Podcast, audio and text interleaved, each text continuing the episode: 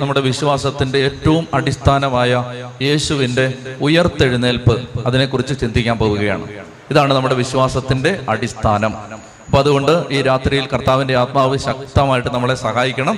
വളരെ പ്രയാസമുള്ള, ഒരുപക്ഷെ മനസ്സിലാക്കിയെടുക്കാൻ പ്രയാസമുള്ള വിഷയമാണ് ഞാൻ ചാടി പഠിക്കാൻ പോകുന്നത്. അപ്പൊ നിങ്ങൾ പ്രാർത്ഥിക്കണം, ശക്തമായിട്ട് ദൈവാത്മാവ് നമ്മളെ സഹായിക്കാൻ വേണ്ടി ആത്മാർത്ഥമായിട്ട് ആഗ്രഹിച്ച് ശക്തമായിട്ട് കരങ്ങളൊന്ന് സ്വർഗത്തിലേക്ക് ഉയർത്തിക്കേ. ഇനി ആരെ ശ്രദ്ധിക്കരുത്, ഇടം വല്ലം നോക്കരുത്, ശക്തിയോടെ സ്തുതിക്കട്ടെ. ഹല്ലേലൂയ. ആരാധന ആരാധന ആരാധന ആരാധന ആരാധന ആരാധന ആരാധന ആരാധന ആരാധന ആരാധന ആരാധന ആരാധന ശക്തിയോടെ സ്തുതിക്കട്ടെ. അതിനെ തുറന്ന് എല്ലാ മക്കളും സ്തുതിക്കട്ടെ.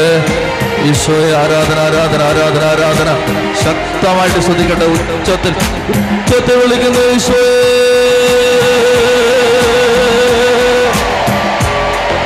ഉച്ചത്തിൽ വിളിക്കുന്ന ഈശോയെ,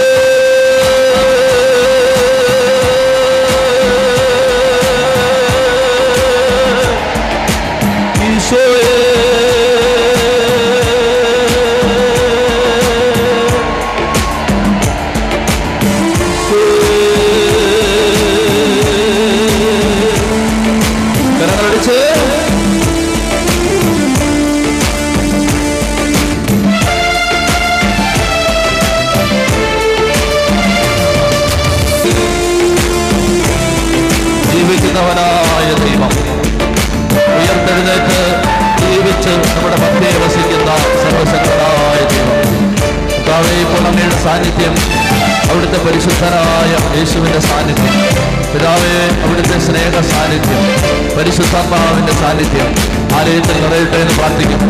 എല്ലാ ജീവിതങ്ങളുടെ മേലും ആത്മാവിൻ്റെ തീയിറങ്ങി വരട്ടെ എന്ന് പ്രാർത്ഥിക്കുന്നു. ഓരോ ജീവിതങ്ങൾ അഭിഷേകം പ്രാപിക്കട്ടെ എന്ന് പ്രാർത്ഥിക്കുന്നു.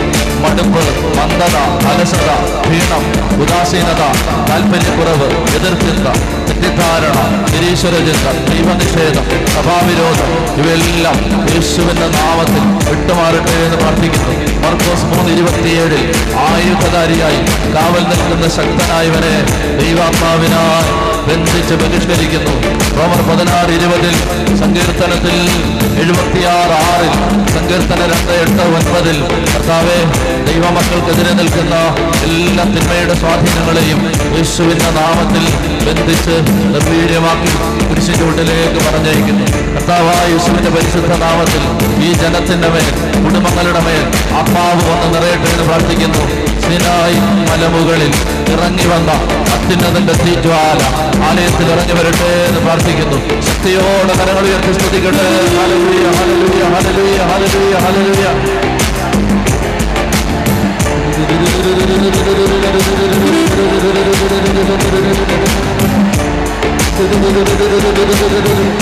ശക്തിയോടെ ആത്മാവിന്റെ വലിയ തീജ്വാല ആലയം മുഴുവൻ വന്ന് നിറയട്ടെ എന്ന് പ്രാർത്ഥിക്കും. ശക്തിയോടെ ശക്തിയോടെ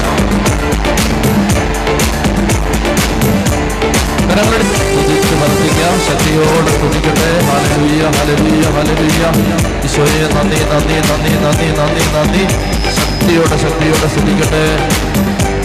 ഹല്ലേലൂയ ഹല്ലേലൂയ ഹല്ലേലൂയ ഹല്ലേലൂയ ഹല്ലേലൂയ ഈശോയെ ആരാധന ആരാധന ആരാധന ആരാധന ആരാധന ആരാധന ആരാധന യേശുവേ നന്ദി, യേശുവേ സ്തുതി, യേശുവേ മഹത്വം, യേശുവേ ആരാധന. ഹല്ലേലൂയ. പെട്ടെന്നിരുന്നേ. നമ്മുടെ വിശ്വാസ പ്രമാണത്തിൽ അവിടുന്ന് പരിശുദ്ധ കന്യകാമറിയത്തിൽ നിന്ന് മനുഷ്യാവതാരം സ്വീകരിച്ച് പൊന്തിയോസ് പിലാത്തോസിന്റെ കാലത്ത് പീഡകൾ സഹിച്ച് കുരിശിൽ തറയ്ക്കപ്പെട്ട് മരിച്ച് അത് കഴിഞ്ഞെന്താണ്, മരിച്ചു കഴിഞ്ഞ് അടക്കപ്പെട്ടു. അപ്പൊ അവിടെ നമുക്ക് ആരംഭിക്കണം. ഈശോ മിശിഹാ മരിച്ചു, മരിച്ച് അടക്കപ്പെട്ടു. അത് പ്രത്യേകം പറഞ്ഞിരിക്കുന്നതിന് ഉദ്ദേശമുണ്ട്. മരിച്ചാൽ എല്ലാവരെയും അടക്കുന്ന ഒരു കാലമല്ലത്. പ്രത്യേകിച്ച് കുരിശിൽ തറയ്ക്കപ്പെട്ട് കൊല്ലപ്പെട്ട വ്യക്തിയെ അടക്കുന്ന ഒരു സാഹചര്യം അന്ന് റോമിൽ നിലനിന്നിരുന്നില്ല. അന്ന് ഇസ്രായേലിൽ നിലനിന്നിരുന്നില്ല. റോമൻ പട്ടാളം ആരെയെങ്കിലും കുരിശിൽ തറച്ച് കൊന്നാൽ അവരെ ഒരിക്കലും നല്ല ഒരു ശവസംസ്കാരം കൊടുത്ത് അവരെ ആദരിക്കുന്ന പതിവുണ്ടായിരുന്നില്ല. കുറ്റവാളികളെയാണ് കുരിശിൽ തറച്ച് കൊല്ലുന്നത്. കുറ്റവാളികളെ കുരിശിൽ തറച്ച് കൊന്നാൽ റോമൻ പട്ടാളം ചെയ്യുന്നത് കുരിശിൽ നിന്ന് ശവശരീരങ്ങൾ താഴെ ഇറക്കിയാൽ ജെറുസലേമിന്റെ ഒരു ഗേറ്റിന് വെളിയിൽ, അതിന് പറഞ്ഞിരുന്ന പേര് ഡങ് ഗേറ്റ് എന്നാണ്, DUNG. അതിന്റെ പരിഭാഷ ഞാൻ പറയുന്നില്ല, ഡങ് ഗേറ്റ് അതാണ് ആ ഗേറ്റിന്റെ പേര്.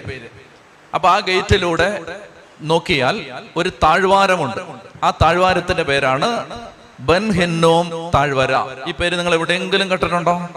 ബെൻ ഹിന്നോം താഴ്വര ഇസ്രായേലിന്റെ ചരിത്രത്തിൽ വളരെ മോശപ്പെട്ട ഒരു രാജാവ് ഉണ്ടായിരുന്നു. ആ രാജാവിന്റെ പേരാണ് മനാസെ. ഞാൻ ആ പശ്ചാത്തലം പറയുമ്പോൾ നിങ്ങൾക്ക് മനസ്സിലാവും. ഇസ്രായേലിലെ ഒരു രാജാവ് രോഗബാധിതനായപ്പോൾ, അദ്ദേഹം ചുവരനോട് തിരിഞ്ഞു കിടന്ന് ദൈവത്തോട് പ്രാർത്ഥിച്ചപ്പോൾ ഒരു രാജാവിന് ആയുസ് നീട്ടിക്കിട്ടി. അങ്ങനെ ഒരു രാജാവിന് നിങ്ങൾക്ക് ഓർമ്മയുണ്ടോ? എന്താണ് ആ രാജാവിന്റെ പേര്? ഹെസക്കിയ. യൂദയായിലെ ഒരു രാജാവായ ഹെസക്കിയ രാജാവ്. അപ്പൊ ഈ ഹെസക്കിയ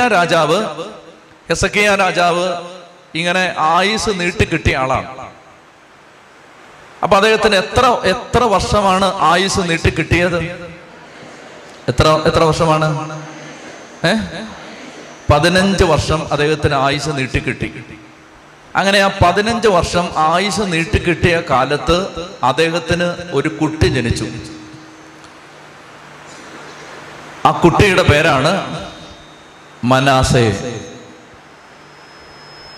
ചൊത്തി പറഞ്ഞേ ഹല്ലേലൂയാ, ഹല്ലേലൂയാ. ചൊത്തി പറഞ്ഞേ ഹല്ലേലൂയാ. അതിനെ തുടർന്ന് ഹല്ലേലൂയാ, ഹല്ലേലൂയാ, ഹല്ലേലൂയാ. അപ്പൊ ഹെസക്കിയ രാജാവ് രോഗബാധിതനായി കിടന്ന് കർത്താവിന്റെ സന്നിധിയിൽ കേണപേക്ഷിച്ച് അദ്ദേഹത്തിന് ആയുസ് നീട്ടിക്കിട്ടിയപ്പോൾ, അങ്ങനെ അദ്ദേഹത്തിന് ആ കാലഘട്ടത്തിൽ ജനിച്ച കുട്ടിയുടെ പേരാണ് എന്ത്? മനാസെ. എന്താണ് ഇതിന്റെ പാഠം എന്നറിയാമോ? ചില കാര്യങ്ങള് ദൈവം തന്നിട്ടില്ലെങ്കിൽ, ചില കാര്യങ്ങളിൽ ദൈവം നോ പറഞ്ഞാൽ അത് കിട്ടാൻ വേണ്ടി ഒത്തിരി വാശി പിടിച്ച് പ്രാർത്ഥിക്കരുത്. എന്ന് പറഞ്ഞാല് ദൈവഹിതമാണോ എന്ന് ചില കാര്യങ്ങൾ പരിശോധിച്ചിട്ട് പ്രാർത്ഥിക്കാവൂ. ഞാൻ ഉദാഹരണം പറഞ്ഞാൽ, ഒരു വ്യക്തി അങ്ങ് തീരുമാനിക്കുകയാണ്, ഞാൻ കാനഡയിലാണ് ജീവിക്കുന്നത്, എനിക്ക് അവിടെ പോണം. എത്ര തവണ പരീക്ഷ എഴുതിയിട്ടും ജയിക്കുന്നില്ല. അങ്ങനെ വരുമ്പോൾ പ്രാർത്ഥിച്ച് എങ്ങനെയും വാങ്ങിച്ചെടുത്ത് പോകാൻ പരിശ്രമിക്കണം, നല്ലതാണ്. പക്ഷെ അതിനു മുമ്പ് കർത്താവിനോട് ചോദിക്കണം, ദൈവമേ, ഞാൻ ഈ കാനഡയിൽ പോകുന്നത് നിന്റെ ഇഷ്ടമാണോ? ഇതാരും ചോദിക്കാറില്ല. എല്ലാവരും ചെയ്യുന്ന എന്താണ്? മിക്കവാറുമുള്ള ആളുകളെല്ലാം ചെയ്യുന്നത് പ്രാർത്ഥിച്ചുകൊണ്ടേയിരിക്കും, കിട്ടുന്നവരെ പ്രാർത്ഥിക്കും. അവസാനം സാഗിയിട്ട് ദൈവം കാനഡയ്ക്ക് പോകാൻ ഒരു വിസ ശരിയാക്കി കൊടുക്കും. അങ്ങനെ ശരിയാക്കി കൊടുക്കുമ്പോൾ എന്ത് സംഭവിക്കുന്നറിയാമോ? അവിടെ ചെന്നിട്ട് പിന്നീട് ദുരിതങ്ങൾ ഉണ്ടാവാൻ തുടങ്ങും. എല്ലാവരുടെയും കാര്യമല്ല. അതുകൊണ്ട് ഇനി നാളെ മുതൽ ആരും കാനഡയ്ക്ക് പോകണ്ടെന്നൊന്നും ഞാൻ പറഞ്ഞിട്ടില്ല. മറിച്ച് ഇനി അങ്ങനെ പറഞ്ഞ് നാളെ ഫേസ്ബുക്കിൽ കമന്റ് എഴുതി തെറി വിളിക്കരുത്. മറിച്ച് ഒരു കാര്യത്തിന് ഇറങ്ങുമ്പോൾ അത് ദൈവഹിതമാണോ എന്ന് പരിശോധിക്കണം. ചൊത്തി പറഞ്ഞേ ഹല്ലേലൂയാ, ചൊത്തി പറഞ്ഞേ ഹല്ലേലൂയാ. ഒരു കാര്യത്തിന് ഇറങ്ങുമ്പോൾ അത് ദൈവത്തിന്റെ ഇഷ്ടമാണോ എന്ന് പരിശോധിക്കണം. എന്തോ ആവട്ടെ, നമുക്ക് സമയം കളയാതെ മനാസയിലേക്ക് പോവാം. അങ്ങനെ ഹെസക്കിയ രാജാവ് വാശി പിടിച്ച് പ്രാർത്ഥിച്ച് അദ്ദേഹത്തിന് ആയുസ് നീട്ടിക്കിട്ടി. ആ കാലഘട്ടത്തിൽ അദ്ദേഹത്തിന് ജനിച്ചൊരു മകന്റെ പേരാണ് മനാസെ.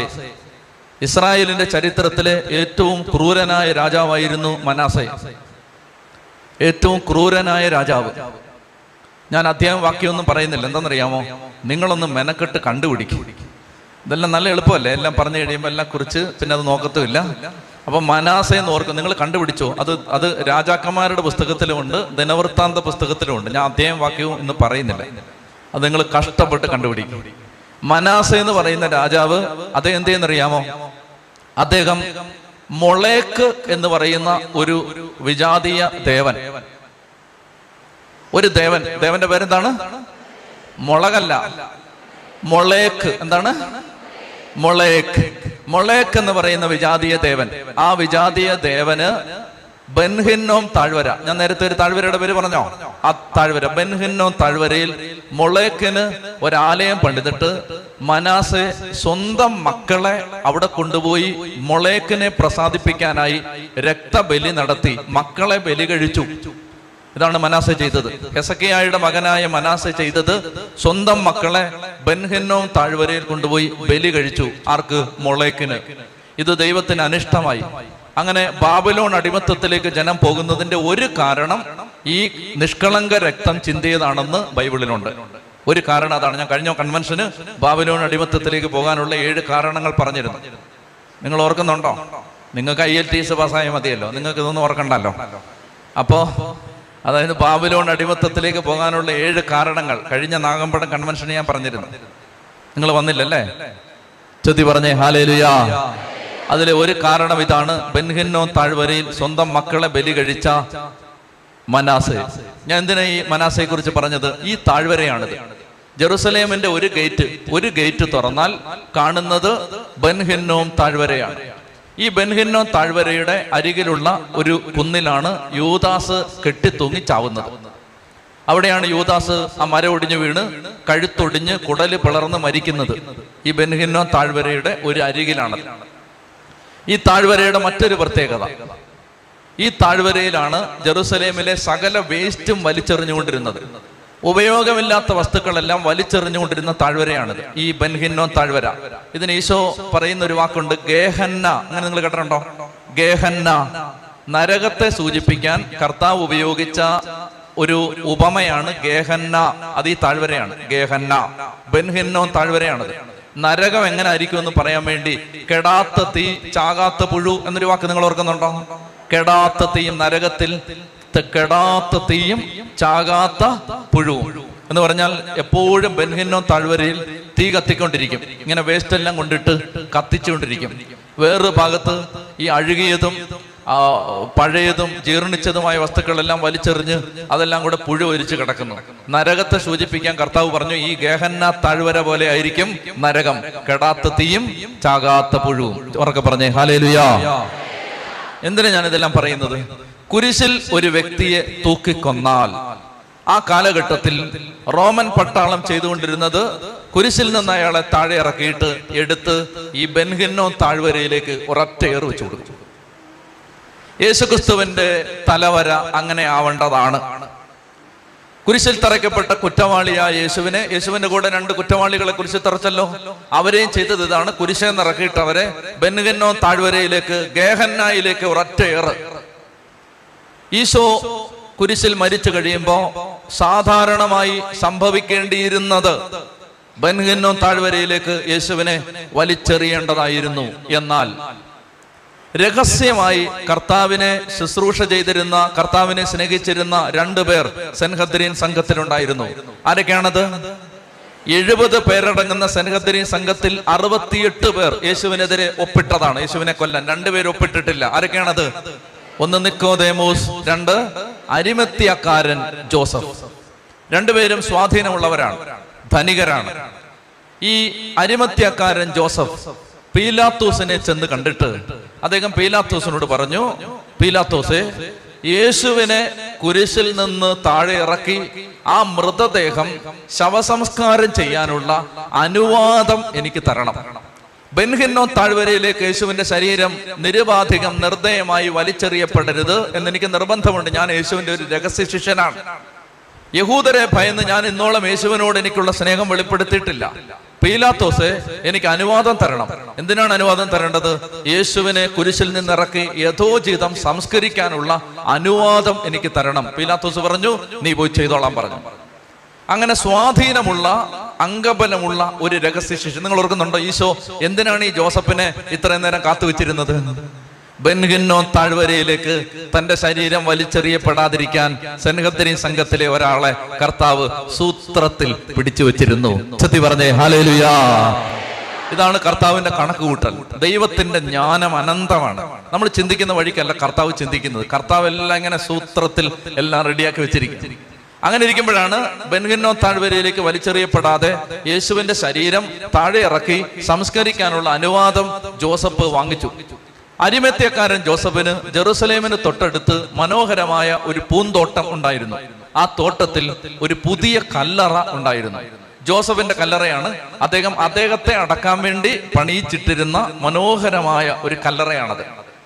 ധനികനായ ജോസഫിന്റെ കല്ലറ. ഞാൻ നിങ്ങൾക്ക് താല്പര്യമുണ്ടെങ്കിൽ പഴയ നിയമത്തിൽ പെട്ടെന്നെടുത്ത് യേശയ്യ 53 യേശുവിനെ ശവസംസ്കാരം ചെയ്യുന്നതിനെ പറ്റി യേശയ്യ പ്രവചിക്കുന്നുണ്ട്. യേശയ്യ 53 ദൈവത്തിന്റെ ആത്മാവ് ഇപ്രകാരം പറയുകയാണ്, 9 വാക്യം, യേശയ്യ 53:9 വായിച്ചേ.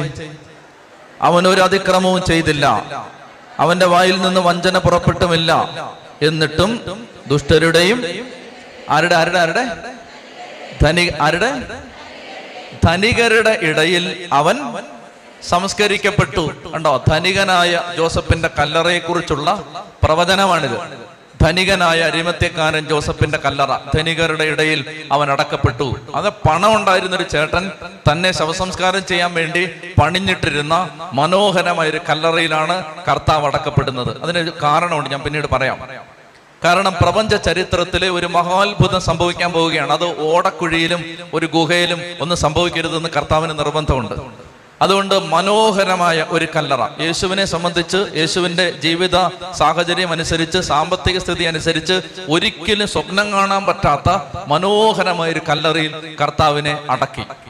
സാധാരണയായി മരിച്ച ഒരാളെ അടക്കം ചെയ്യുമ്പോൾ അവർ ചെയ്തുകൊണ്ടിരുന്നത് 2 തുണി കൊണ്ട് ഈ മൃതദേഹം പൊതിയും. 2 തുണി, അത് നമ്മൾ ബൈബിളിൽ കാണുന്നുണ്ട്. 2 തുണിയുണ്ട്. ഒരെണ്ണം ചുരുട്ടി വെച്ചിരിക്കുന്നു, ഒരെണ്ണം അവന്റെ കാൽ കീഴിൽ കിടക്കുന്നു. ഓർമ്മയുണ്ടോ? ആ ഒക്കെ വായിച്ചിട്ടുണ്ടോ? അപ്പൊ അങ്ങനെ 2 തുണിയുണ്ട്. ഒരെണ്ണം ഒരുപാട് നീളമുള്ള ഒരു തുണി. ഇപ്പൊ ഞാൻ ഇവിടെ നിന്ന് ആ തുണി അങ്ങോട്ട് എറിഞ്ഞാൽ അവിടെ ആ വിശുദ്ധരുടെയൊക്കെ ഫോട്ടോ വെച്ചിരിക്കുന്ന, ആ കുമ്പസാരിക്കുന്ന ആ ഫോട്ടോ ഒക്കെ വെച്ചിരിക്കുന്ന അവിടം വരെ നീളമുള്ള വലിയ ഒരു തുണി. ആ തുണി എന്തെന്നറിയാമോ? ഈ മൃതദേഹം എടുത്തിട്ട് ആ തുണി കാല് മുതൽ ഇങ്ങനെ ചുറ്റാൻ തുടങ്ങും. ഇങ്ങനെ ചുറ്റുന്നതിനനുസരിച്ച് ഓരോ മടക്ക് ചുറ്റുമ്പോഴും അതിനകത്ത് സുഗന്ധദ്രവ്യങ്ങള് പൂശും. പക്ഷേ ജോസഫിന് അങ്ങനെ ചെയ്യാനുള്ളൊരു സാവകാശം ഇല്ല. കാരണം എന്താണ്? പിറ്റേ ദിവസം സാവത്താണ്. ഈശോ മരിച്ചു. ഇനി ഏതാനും മണിക്കൂറുകൾ മാത്രമേ ഉള്ളൂ. യേശുവിനെ അടക്കണം. മാത്രമല്ല, 3-ാം ദിവസം കർത്താവിന് ഉയർക്കാനുള്ളതാണ്. അതുകൊണ്ടെല്ലാം വളരെ വേഗത്തിൽ ദൈവം ക്രമീകരിക്കുകയാണ്. അതുകൊണ്ട് സുഗന്ധദ്രവ്യം പൂശാൻ സമയം കിട്ടിയില്ല. സുഗന്ധദ്രവ്യം പൂശാൻ സമയം, ഇതൊക്കെ നിങ്ങൾ ശ്രദ്ധിക്കണം, ബൈബിളിലെ വിശദാംശങ്ങളാണ് ഇതൊക്കെ. സുഗന്ധദ്രവ്യം പൂശാൻ സമയം കിട്ടിയിട്ടില്ല. നിങ്ങൾ ഓർക്കുന്നുണ്ടോ? യേശുവിന്റെ മരണത്തിന് ഏതാണ്ടൊരു 5-6 ദിവസം മുമ്പ് ലാസറിന്റെ വീട്ടിൽ യേശു ചെല്ലുമ്പോ യേശുവിന്റെ ഒരു ചങ്ങാതി മറിയം സുഗന്ധദ്രവ്യത്തിന്റെ കുപ്പി പൊട്ടിച്ച് അവനെ അഭിഷേകം ചെയ്യുന്നൊരു രംഗം നിങ്ങൾക്ക് ഓർമ്മയുണ്ടോ? ആ സമയത്ത് യൂദാസ് പറയും, എന്തിനാണ് ഈ പാഴ്ചെലവ്, എന്തിനാണ് ഇത് പാഴാക്കി കളയുന്നത്? അപ്പൊ ഈശോ പറയും, യൂദാസേ, നീ സങ്കടപ്പെടേണ്ടടാ, എന്റെ ശവസംസ്കാരത്തിന് വേണ്ടി വേണ്ടി വേണ്ടി വേണ്ടി കിട്ടുന്നുണ്ടോ? ഇവളത് നേരത്തെ, ഈശോയ്ക്കറിയാം അന്ന് സുഗന്ധം പൂശാൻ ഒരു സാവകാശം കിട്ടില്ല, 1 ആഴ്ച മുമ്പേ പൂശട്ടെ. ചെത്തി പറഞ്ഞേ ഹല്ലേലൂയാ, ഹല്ലേലൂയാ. അപ്പോൾ കർത്താവ് ഇത് നേരത്തെ കണ്ടിട്ടാണ്. മഗ്ദലന മറിയത്തിന് പരിശുദ്ധാത്മാവ് പ്രേരണ, കൊടുക്കുകയാണ് യേശുവിനെ സുഗന്ധം പൂശാൻ. 300 ദിനാറ വിലയുള്ള ആ സുഗന്ധദ്രവ്യത്തിന്റെ കുപ്പി പൊട്ടിച്ച്, എന്ന് പറഞ്ഞാൽ 1 കൊല്ലം ഒരു സാധാരണ തൊഴിലാളി പണിയെടുത്താൽ കിട്ടുന്ന കൂലിയാണ് 300 ദിനാറ. 1 വർഷത്തെ വാർഷിക വേതനമാണത്, 1 വർഷത്തെ കൂലിയാണത്. അത്രയും വിലയുള്ള ഒരു സുഗന്ധദ്രവ്യം, വിലപിടിപ്പുള്ള സുഗന്ധദ്രവ്യം കൊണ്ടുവന്ന് കർത്താവിനെ മറിയം നന്നായിട്ട് അങ്ങ് പൂശി. ദൈവത്തിന് ഈശോയ്ക്കറിയാം, കാരണം ഇനി തിടുക്കത്തിലാണ് ഈ ശരീരം പൊതിയാൻ പോകുന്നത്. അരിമത്ത്യക്കാരൻ ജോസഫും നിക്കോദെമോസും കൂടി യേശുവിന്റെ ശരീരം താഴെ ഇറക്കിയിട്ട് അവിടെ ഒരു വേഗത്തിൽ അവർ തുണി ചുറ്റി. സുഗന്ധദ്രവ്യം ഒന്നും പൂശാൻ സമയമില്ല. ഇനി സുഗന്ധദ്രവ്യം പൂശാൻ ചേച്ചിമാര് വരുന്നുണ്ട്. എപ്പോഴാണെന്നറിയോ? ഞായറാഴ്ച രാവിലെ. വെള്ളിയാഴ്ച വൈകിട്ടാണ് കർത്താവ് ഈശോമിശിഹായെ ഈ പൊതിയുന്നത്. ആ സമയത്ത് സുഗന്ധം പൂശാൻ പറ്റിയില്ല. അപ്പൊ അവന്റെ മൃതദേഹത്തിൽ സുഗന്ധം പൂശാൻ വേണ്ടിയാണ് സ്ത്രീകൾ രാവിലെ കല്ലറയിൽ എത്തുന്നത്. പക്ഷേ അന്നവർക്ക് സുഗന്ധം പൂശാൻ പറ്റിയില്ല. കാരണം എന്താ? ഈശോ അപ്പോഴേക്ക് ഉയർപ്പിക്കപ്പെട്ടു. ശ്രദ്ധിച്ചിരിക്കണം, ഈശോ അപ്പോഴേക്ക് ഉയർപ്പിക്കപ്പെട്ടു. അപ്പൊ നിങ്ങൾക്കൊരു ചോദ്യം വരാം, ശനിയാഴ്ച എന്താ വരാഞ്ഞേ? ശനിയാഴ്ച സാവത്താണ്. അന്നിങ്ങനെയുള്ള പരിപാടികൾ ചെയ്യാൻ പാടില്ല. അതുകൊണ്ട് സ്ത്രീകൾ അടക്കി പിടിച്ച് വിഷമിച്ച് കരഞ്ഞ് വീട്ടിലിരുന്നു. വീടിന് വെളിയിൽ ഇറങ്ങാൻ അനുവാദമില്ല. അങ്ങനെ വീട്ടിൽ അങ്ങനെ വിഷമിച്ചിരുന്നു. എന്നിട്ട് ശനിയാഴ്ച സാവത്ത് കഴിഞ്ഞപ്പോൾ ഇരുട്ടി വെളുക്കാൻ കാത്തു നിൽക്കാതെ വെളുപ്പാൻ കാലത്ത് തന്നെ സുഗന്ധം പൂശാൻ വേണ്ടി ഓടി വന്നതാണ്. അപ്പോൾ അതേ കർത്താവിനെ കാണാനില്ല. അപ്പൊ ഞാൻ പറഞ്ഞു വരുന്നത്, രണ്ട് തുണിയുണ്ട്. അതിലെ ഒരു തുണി കൊണ്ട് കാല് മുതൽ നന്നായിട്ട് ചുറ്റിയിട്ട് അതേതാണ്ട് ഈ നെഞ്ചിന്റെ ഭാഗം വരെ ചുറ്റും. അത് ചുറ്റിക്കഴിഞ്ഞാൽ വേറൊരു തുണിയുണ്ട്, അത് തല മുതൽ ചുറ്റാൻ തുടങ്ങും താഴോട്ട്. ഇങ്ങനെയാണ് രണ്ട് തുണി. അങ്ങനെ ഈ തുണി കൊണ്ട് നല്ലതുപോലെ യേശുവിനെ പൊതിഞ്ഞ് കർത്താവിനെ ഈ കല്ലറയിൽ കിടത്തി. പ്രിയപ്പെട്ടവരെ, എനിക്ക് പറയാനുള്ളത്, കർത്താവ് അങ്ങനെ അടക്കപ്പെട്ടു. ഞാൻ വേഗത്തിൽ പറഞ്ഞു പോവുകയാണ്. അടക്കപ്പെട്ടിട്ട് കർത്താവ് ഈ കല്ലറയിൽ കിടക്കുമ്പോ എന്താണ് കർത്താവിന്റെ അവസ്ഥ? യേശു പൂർണ്ണ ദൈവമാണ്, പൂർണ്ണ മനുഷ്യനുമാണ്. യേശു മരിച്ചു എന്ന് പറഞ്ഞാൽ എന്താണ് അർത്ഥം?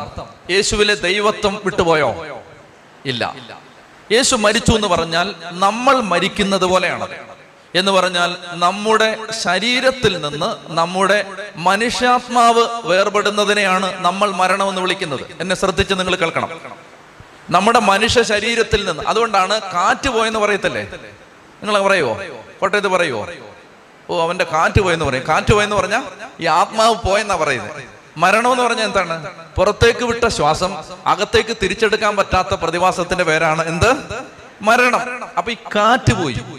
കാറ്റ് പോയെന്ന് സാധാരണക്കാരൻ പറയുന്നത് ആത്മാവ് ശരീരത്തിൽ നിന്ന് പോയി, അല്ലെങ്കിൽ ശരീരവും ആത്മാവും തമ്മിൽ വേർപെട്ടു.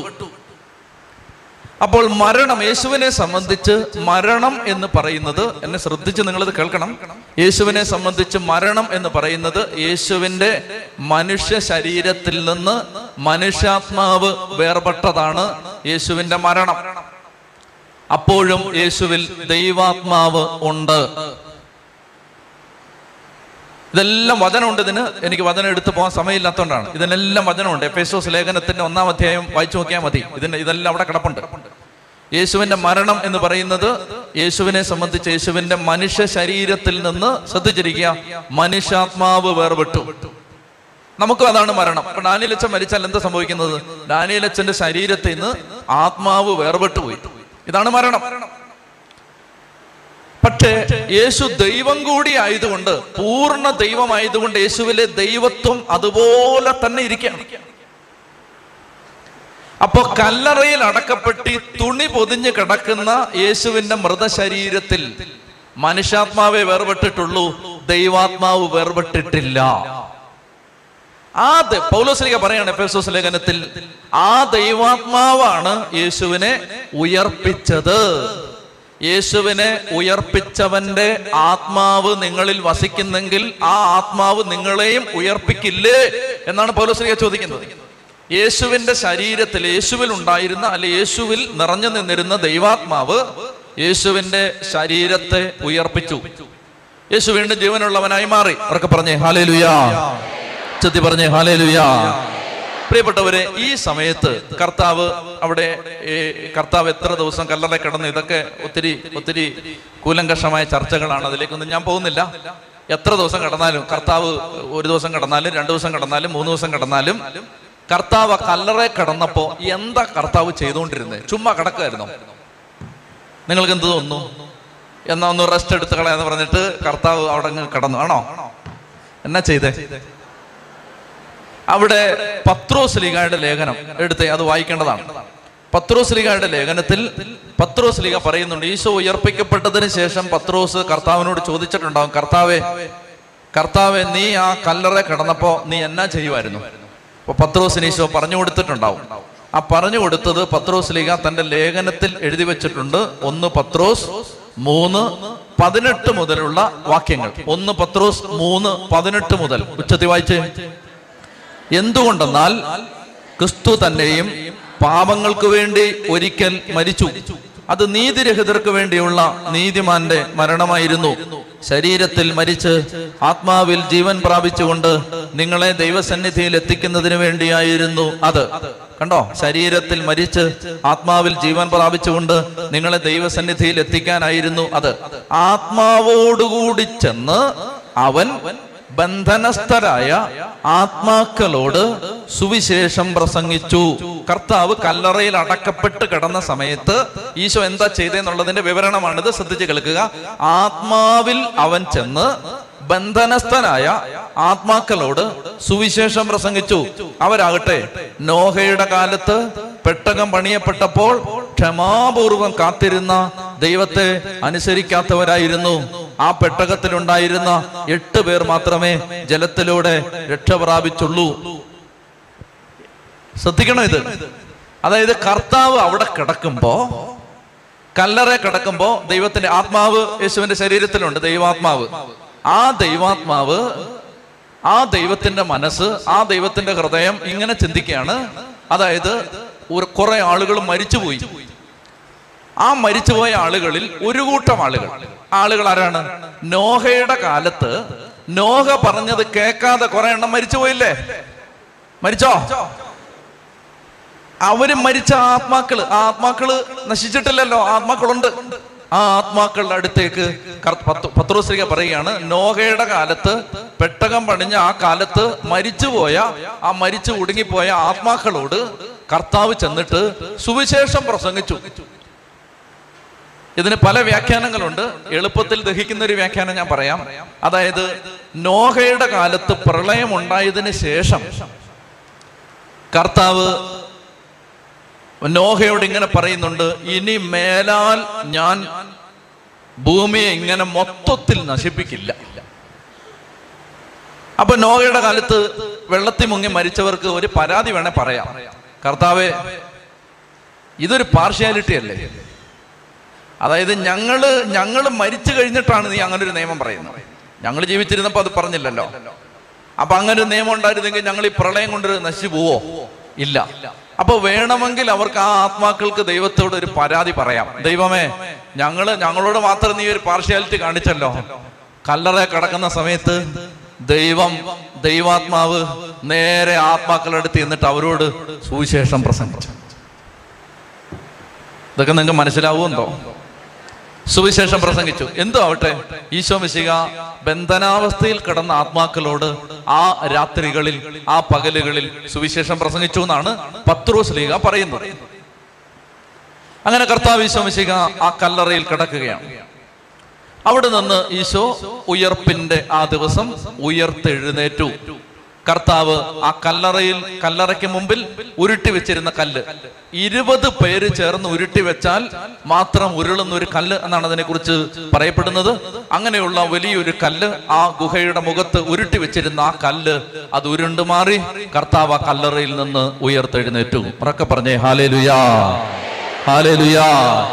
പ്രിയപ്പെട്ടവരെ, അതുകൊണ്ട് ഞാൻ ഈ ഉയർപ്പിനെ കുറിച്ച് പറയുകയാണ്. എന്താണ് യേശു ഉയർത്തെഴുന്നേറ്റതുമായി നമുക്കുള്ള ബന്ധം? യേശു ഉയർത്തെഴുന്നേറ്റത് കൊണ്ട് നമുക്കെന്താണ് ഗുണം? എന്താണ് യേശുവിന്റെ ഉത്ഥാനത്തിന്റെ അർത്ഥം?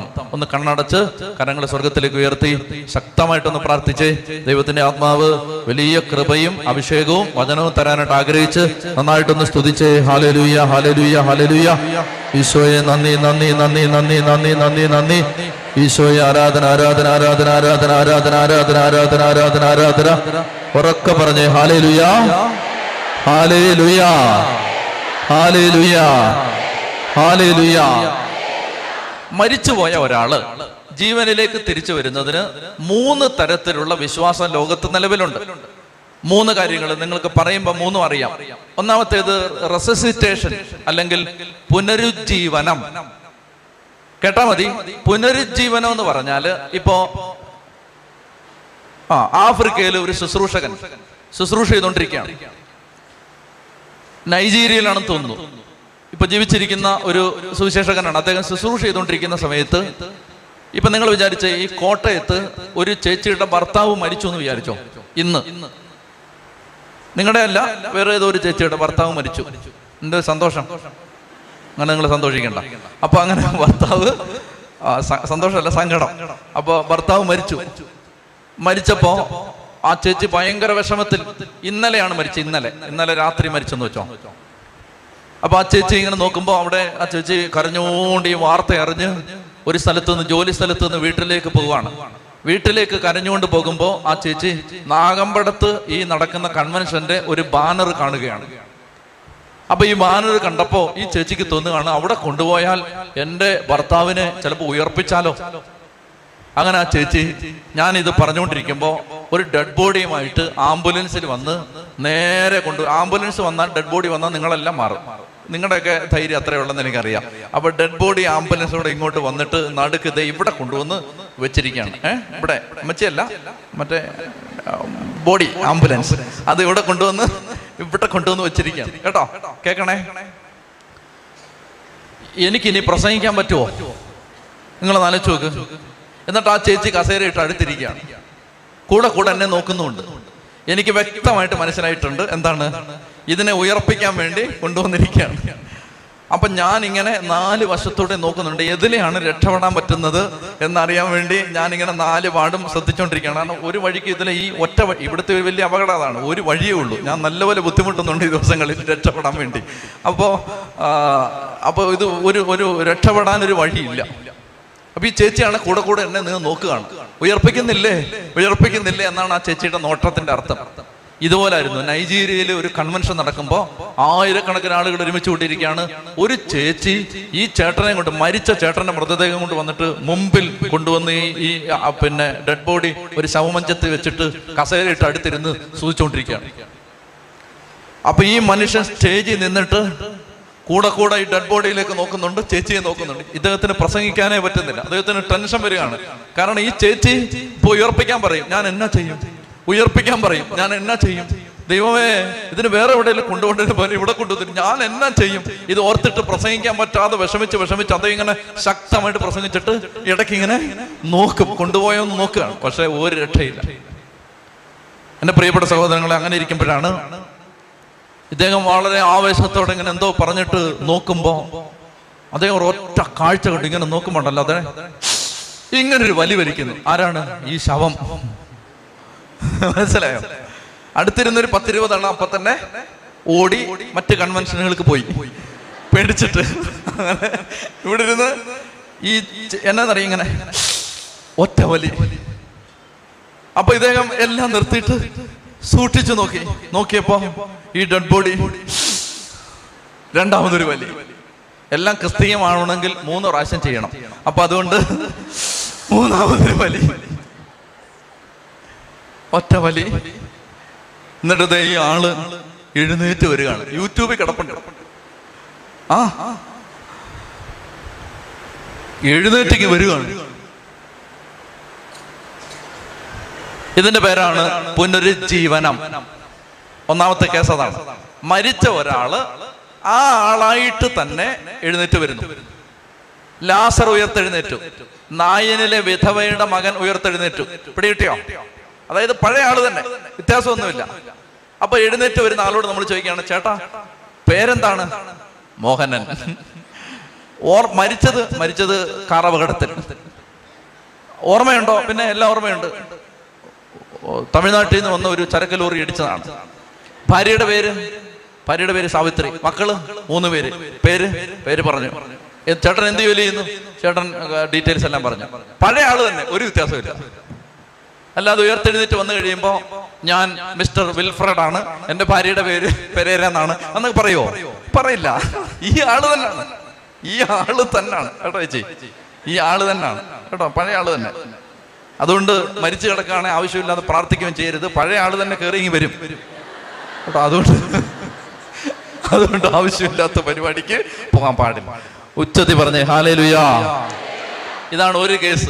എന്ന് പറഞ്ഞാൽ ആദ്യത്തെ കേസ് എന്ന് പറഞ്ഞാൽ മരിച്ച ആള് അതുപോലെ തന്നെ. ഇനി ഈ മോഹനൻ എഴുന്നേറ്റ മോഹനന് ഇപ്പൊ 50 വയസ്സുണ്ട്. അടുത്ത വർഷം മോഹനന് 51 വയസ്സാവില്ലേ? അതിനടുത്ത വർഷം 52 വയസ്സാവില്ലേ? ഈ എഴുന്നേറ്റ് വന്ന മോഹനന് നല്ല തണുപ്പുള്ള സമയത്ത് പനി പിടിക്കില്ലേ? ജലദോഷം പിടിക്കില്ലേ? എല്ലാം ചെയ്യും. മോഹനന് മറിഞ്ഞു വീണ കൈ ഒടിയില്ലേ? ഒടിയും. എല്ലാം ചെയ്യും. അതായത് മോഹനന് ഒരു മാറ്റമില്ല, ആകെ കൂടുതൽ വ്യത്യാസമേ ഉള്ളൂ. മരിച്ചു പോയ ഒരാള് നമ്മുടെ സകല പ്രതീക്ഷയും നഷ്ടപ്പെടുത്തിക്കൊണ്ട് എഴുന്നേറ്റ് വന്നു എന്നുള്ള ഒരൊറ്റ വ്യത്യാസം അല്ലാതെ മോഹനന് മറ്റൊരു വ്യത്യാസവും സംഭവിച്ചിട്ട്. കേൾക്കുന്നുണ്ടോ നിങ്ങള്? ഇതാണ് ഒന്നാമത്തെ കേസ്. അതിന് പേര് റിസസിറ്റേഷൻ എന്ന് പറഞ്ഞാൽ പുനരുജ്ജീവനം. ഇത് പിടികിട്ടിയോ? ഈശോ അങ്ങനാണോ വന്നേ? അല്ല. രണ്ടാമത്തേത് ഈ നാട്ടിലുള്ളൊരു വിശ്വാസമാണ് പുനർജന്മം. അതിന്റെ പേര് റീ ഇൻകാർണേഷൻ, പുനർജന്മം എന്ന് പറഞ്ഞാൽ ഇവിടെ ഒരു ചേച്ചി, ഞാൻ ആ വിശ്വാസം പറയുകയാണ്, നമ്മളത് പ്രൊമോട്ട് ചെയ്യുന്നില്ല, ഇനി അത് വിശ്വസിച്ച് നാളെ പട്ടിയാവും പൂച്ചയാവും എന്ന് വിചാരിക്കരുത്. ഇവിടെ ഇരിക്കുന്ന ഒരു ചേച്ചി കെട്ടിയോന് മനസമാധാനം കൊടുത്തിട്ടില്ല, അദ്ദേഹത്തിന് സമാധാനം കൊടുത്തിട്ടില്ല, ഏട്ടം വല്ലം തീയാൻ സമ്മതിച്ചിട്ടില്ല, ഇങ്ങനെ പല പല പല പല പല പല പല പല പറഞ്ഞ് പറഞ്ഞ് പറഞ്ഞ് പറഞ്ഞ് ആ മനുഷ്യന് വല്ല ഷെവലിയാർ വട്ടവും കൊടുക്കേണ്ടതാണ്. കാരണം അതുപോലെ അങ്ങേര് സഹിച്ചിട്ടുണ്ട്. അങ്ങനെയുള്ള ഒരു ചേച്ചി, നിങ്ങളല്ല, ഉഗാണ്ടയിലെ ഒരു ചേച്ചി എത്യോപ്യക്കാരനായ ഒരു ചേട്ടനെ നല്ലപോലെ പീഡിപ്പിച്ചിട്ടുണ്ട് ഇട്ട്. അപ്പൊ ആ ചേച്ചി പുനർജന്മ വിശ്വാസ പ്രകാരം, ഈ ചേച്ചി നല്ല ജീവിതമല്ല നയിച്ചത്, ഈ ചേച്ചി അടുത്ത ജന്മത്തിൽ ഒരു കഴുതയായിട്ട് ജയിക്കാൻ സാധ്യതയുണ്ട്. ഇത് ചില മതങ്ങൾ വിശ്വസിക്കുന്ന വിശ്വാസമാണ്. അത് അതിന് പല കാര്യങ്ങളുണ്ട്, നമ്മൾ അതിനെ ഒന്നും വിധിക്കണ്ട. പക്ഷേ അതല്ലിത്, നമ്മളത് വിശ്വസിക്കുന്നില്ല. പുനർജന്മം അല്ല, പുനരുജ്ജീവൻ അല്ല, പുനരുജ്ജീവൻ ആദ്യത്തേത് അതല്ല. ഉയർപ്പിക്കപ്പെടുക എന്ന് പറഞ്ഞാൽ എന്താണ് അർത്ഥം? ഇത് നിങ്ങൾ ശ്രദ്ധിക്കണം. എന്തിനാ ശ്രദ്ധിക്കേണ്ടതെന്ന് അറിയാമോ? വിശ്വാസ പ്രമാണം ചൊല്ലിക്കേ. ആകാശത്തിന്റെയും ഭൂമിയുടെയും സൃഷ്ടാവുമായ ഏക ദൈവത്തിൽ ഞങ്ങൾ വിശ്വസിക്കുന്നു, അവിടുത്തെ ഏകപുത്രനും ഞങ്ങളുടെ കർത്താവുമായ വിശ്വമിശിഹായിലും ഞങ്ങൾ വിശ്വസിക്കുന്നു. ഈ പുത്രൻ പരിശുദ്ധാത്മാവിനാൽ ഗർഭസ്ഥനായി പരിശുദ്ധ കന്യകാമറിയത്തിൽ നിന്ന് പിറന്ന് പൊന്തിയോസ് പീലാത്തോസിന്റെ കാലത്ത് പീഡകൾ സഹിച്ച് കുരിശിത്തറയ്ക്കപ്പെട്ട് മരിച്ച് അടക്കപ്പെട്ട് പാതാളത്തിലേക്ക് ഇറങ്ങി മൂന്നാം നാൾ ഉയർത്തെഴുന്നേറ്റ് സ്വർഗത്തിലേക്ക് കരയേറി സർവശക്തനായ പിതാവിന്റെ വലതുഭാഗത്തിരിക്കുന്നുവെന്നും അവിടെ നിന്ന് ജീവിച്ചിരിക്കുന്നവരെയും മരിച്ചവരെയും വിധിക്കാൻ വീണ്ടും വരുമെന്നും ഞാൻ വിശ്വസിക്കുന്നു. അടുത്തത് ഏതാ? പരിശുദ്ധാത്മാവിൽ ഞാൻ വിശ്വസിക്കുന്നു. പരിശുദ്ധ കത്തോലിക്ക സഭയിലും പുണ്യവാന്മാരുടെ ഐക്യത്തിലും പാപങ്ങളുടെ മോചനത്തിലും എന്താണ് എന്താണ് ആരുടെ ശരീരത്തിന്റെ ഉയർപ്പിൽ? യേശുവിന്റെ ശരീരത്തിന്റെ ഉയർപ്പിലും ഞങ്ങൾ വിശ്വസിക്കുന്നു. ആരുടെ ശരീരത്തിന്റെ ഉയർപ്പിൽ? യേശുവിന്റെ. ആണോ? പിന്നാരുടെ? നമ്മുടെ ശരീരമോ? നമ്മുടെ ശരീരം ഉയർപ്പിക്കപ്പെടുമോ? എപ്പോൾ? ആ, ഇതാണ് പ്രശ്നം കേട്ടോ. ശരീരത്തിന്റെ ഉയർപ്പിൽ ഞങ്ങൾ വിശ്വസിക്കുന്നു. ക്രിസ്തീയ വിശ്വാസം അനുസരിച്ച് ആത്മാവ് മാത്രമല്ല നിത്യതയിലെത്തുന്നത്, ശരീരം കൂടി നിത്യത അവകാശപ്പെടുത്തും. ഇത് മനസ്സിലാക്കിയിരിക്കണം. ചേച്ചി, സാരി ഉടുത്തു വന്ന ചേച്ചി, ചുരിദാറിട്ട് വന്ന ചേച്ചി, മുണ്ടെടുത്ത് വന്ന ചേട്ടാ, പാൻസിട്ട് വന്ന ചേട്ടാ, ചേട്ടന്റെ ശരീരം, ചേച്ചിയുടെ ശരീരം ഉയർപ്പിക്കപ്പെടും. ഇത് ഉയർപ്പിക്കപ്പെടും. ഞാൻ എങ്ങനെയാന്ന് പറഞ്ഞുതരാം. അതുകൊണ്ട് ഈ ശരീരം എങ്ങനെയാണ് ഉയർപ്പിക്കപ്പെടുക? നിങ്ങൾ ഇത് നിങ്ങളിപ്പോ എന്നെ കാണുന്നുണ്ടോ? എന്റെ ശരീരം ഇത് ഉയർപ്പിക്കപ്പെടും. യേശുവിന്റെ രണ്ടാം വരവിൽ സംഭവിക്കാൻ പോകുന്ന കാര്യങ്ങളിലെ ഒരു കാര്യം, ശരീരങ്ങൾ ഉയർപ്പിക്കപ്പെടും. രണ്ട് രീതിയിലാണ് ദൈവത്തിന്റെ വചനം ഇത് പറയുന്നത്. എടുത്തേ 1 കൊരിന്തോസ് 12. പൗലോസ്ലീഹ വ്യക്തമായിട്ട് ഇതിനെക്കുറിച്ച് പഠിപ്പിക്കുന്നുണ്ട്.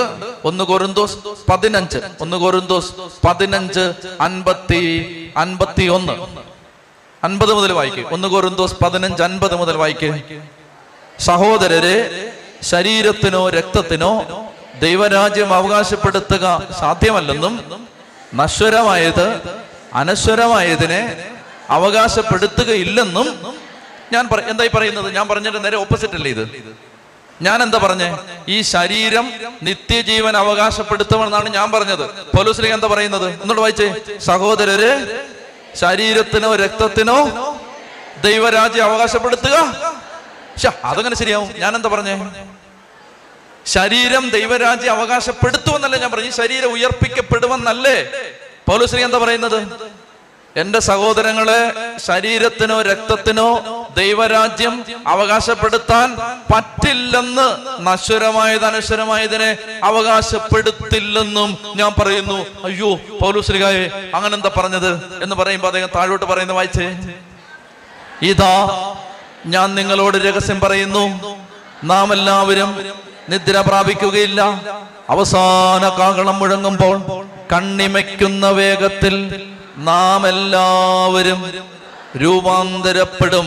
എന്തെന്നാൽ കാഹളം മുഴങ്ങുകയും മരിച്ചവർ അക്ഷയരായി ഉയർക്കുകയും നാം എല്ലാവരും രൂപാന്തരപ്പെടുകയും ചെയ്യും. അതായത് ഇന്ന് രാത്രി ഈശോ വന്നാൽ, ഈശോ രണ്ടാമത് വരുമെന്ന് നിങ്ങൾ വിശ്വസിക്കുന്നുണ്ടോ? അതാണ് ആദ്യം എനിക്കറിയേണ്ടത്. ഞാൻ തിരുവനന്തപുരത്ത് എനിക്കൊരു ജീസസ് എൻകൗണ്ടർ ഗ്രൂപ്പ് ഉണ്ട്, യുവതി യുവാക്കന്മാർക്ക് വേണ്ടി ഒരു കൂട്ടായ്മയുണ്ട്. ആ കൂട്ടായ്മയിൽ എല്ലാ ബുധനാഴ്ചയും ഞാൻ അന്ന് സ്ഥിരമായിട്ട് പോകുമായിരുന്നു, ഇപ്പോൾ പോകാൻ പറ്റുന്നില്ല. അന്ന് കൂട്ടായ്മയ്ക്ക് ചെല്ലുന്ന സമയത്ത്, ഞാൻ കോളേജിൽ പഠിപ്പിച്ചുകൊണ്ടിരുന്ന സമയത്ത്, കുട്ടികളെല്ലാം ഒരുമിച്ച് വരുമ്പോൾ അവരോട് ഞാൻ പറയും, നമുക്ക് ഈ ആഴ്ച ഹോംവർക്ക് ഇതാണ്. ഈ ആഴ്ചത്തെ ഹോംവർക്ക് എങ്ങനെയാണ്? ഒരാഴ്ച ഹോംവർക്ക് കൊടുത്ത് എന്തെന്നറിയാമോ? നിങ്ങൾ കോളേജിൽ ചെന്നിട്ട് നിങ്ങളുടെ കൂട്ടുകാരോട് ഷെയ്ക്ക് ഹാൻഡ് കൊടുത്തിട്ട് പറയണം, ഈശോ വീണ്ടും വരും. അവര് പറഞ്ഞു, അച്ഛാ കഠിനമായ പരീക്ഷണങ്ങൾക്ക് ഞങ്ങളെ നിർബന്ധിക്കരുത്. ഞാൻ പറഞ്ഞു, ധൈര്യമായിട്ട് നമ്മൾ ഇത്തരം പറയണം, നമ്മളാണിത് പറയേണ്ടത്. അതുകൊണ്ട് നിങ്ങളിത് പറയാതിരിക്കരുത്. നിങ്ങളൊന്ന് ചെന്നിട്ട് അടുത്ത ആഴ്ച നിങ്ങൾക്ക് ഭയങ്കര എക്സ്പീരിയൻസസ് പറയാനുണ്ടാവും. അതുകൊണ്ട് മക്കളെ ധൈര്യമായിട്ട് പോക്കോ. എല്ലാവരെയും പ്രാർത്ഥിച്ചു വിട്ടു. ഈ പിള്ളേര് ചെന്നിട്ട് കോളേജിൽ എല്ലാവരോടും ചെന്നിട്ട് പറഞ്ഞു, കർത്താവ് ഒരു കാര്യം അറിഞ്ഞോ? എന്തേ? കർത്താവ് വീണ്ടും വരും കേട്ടോ.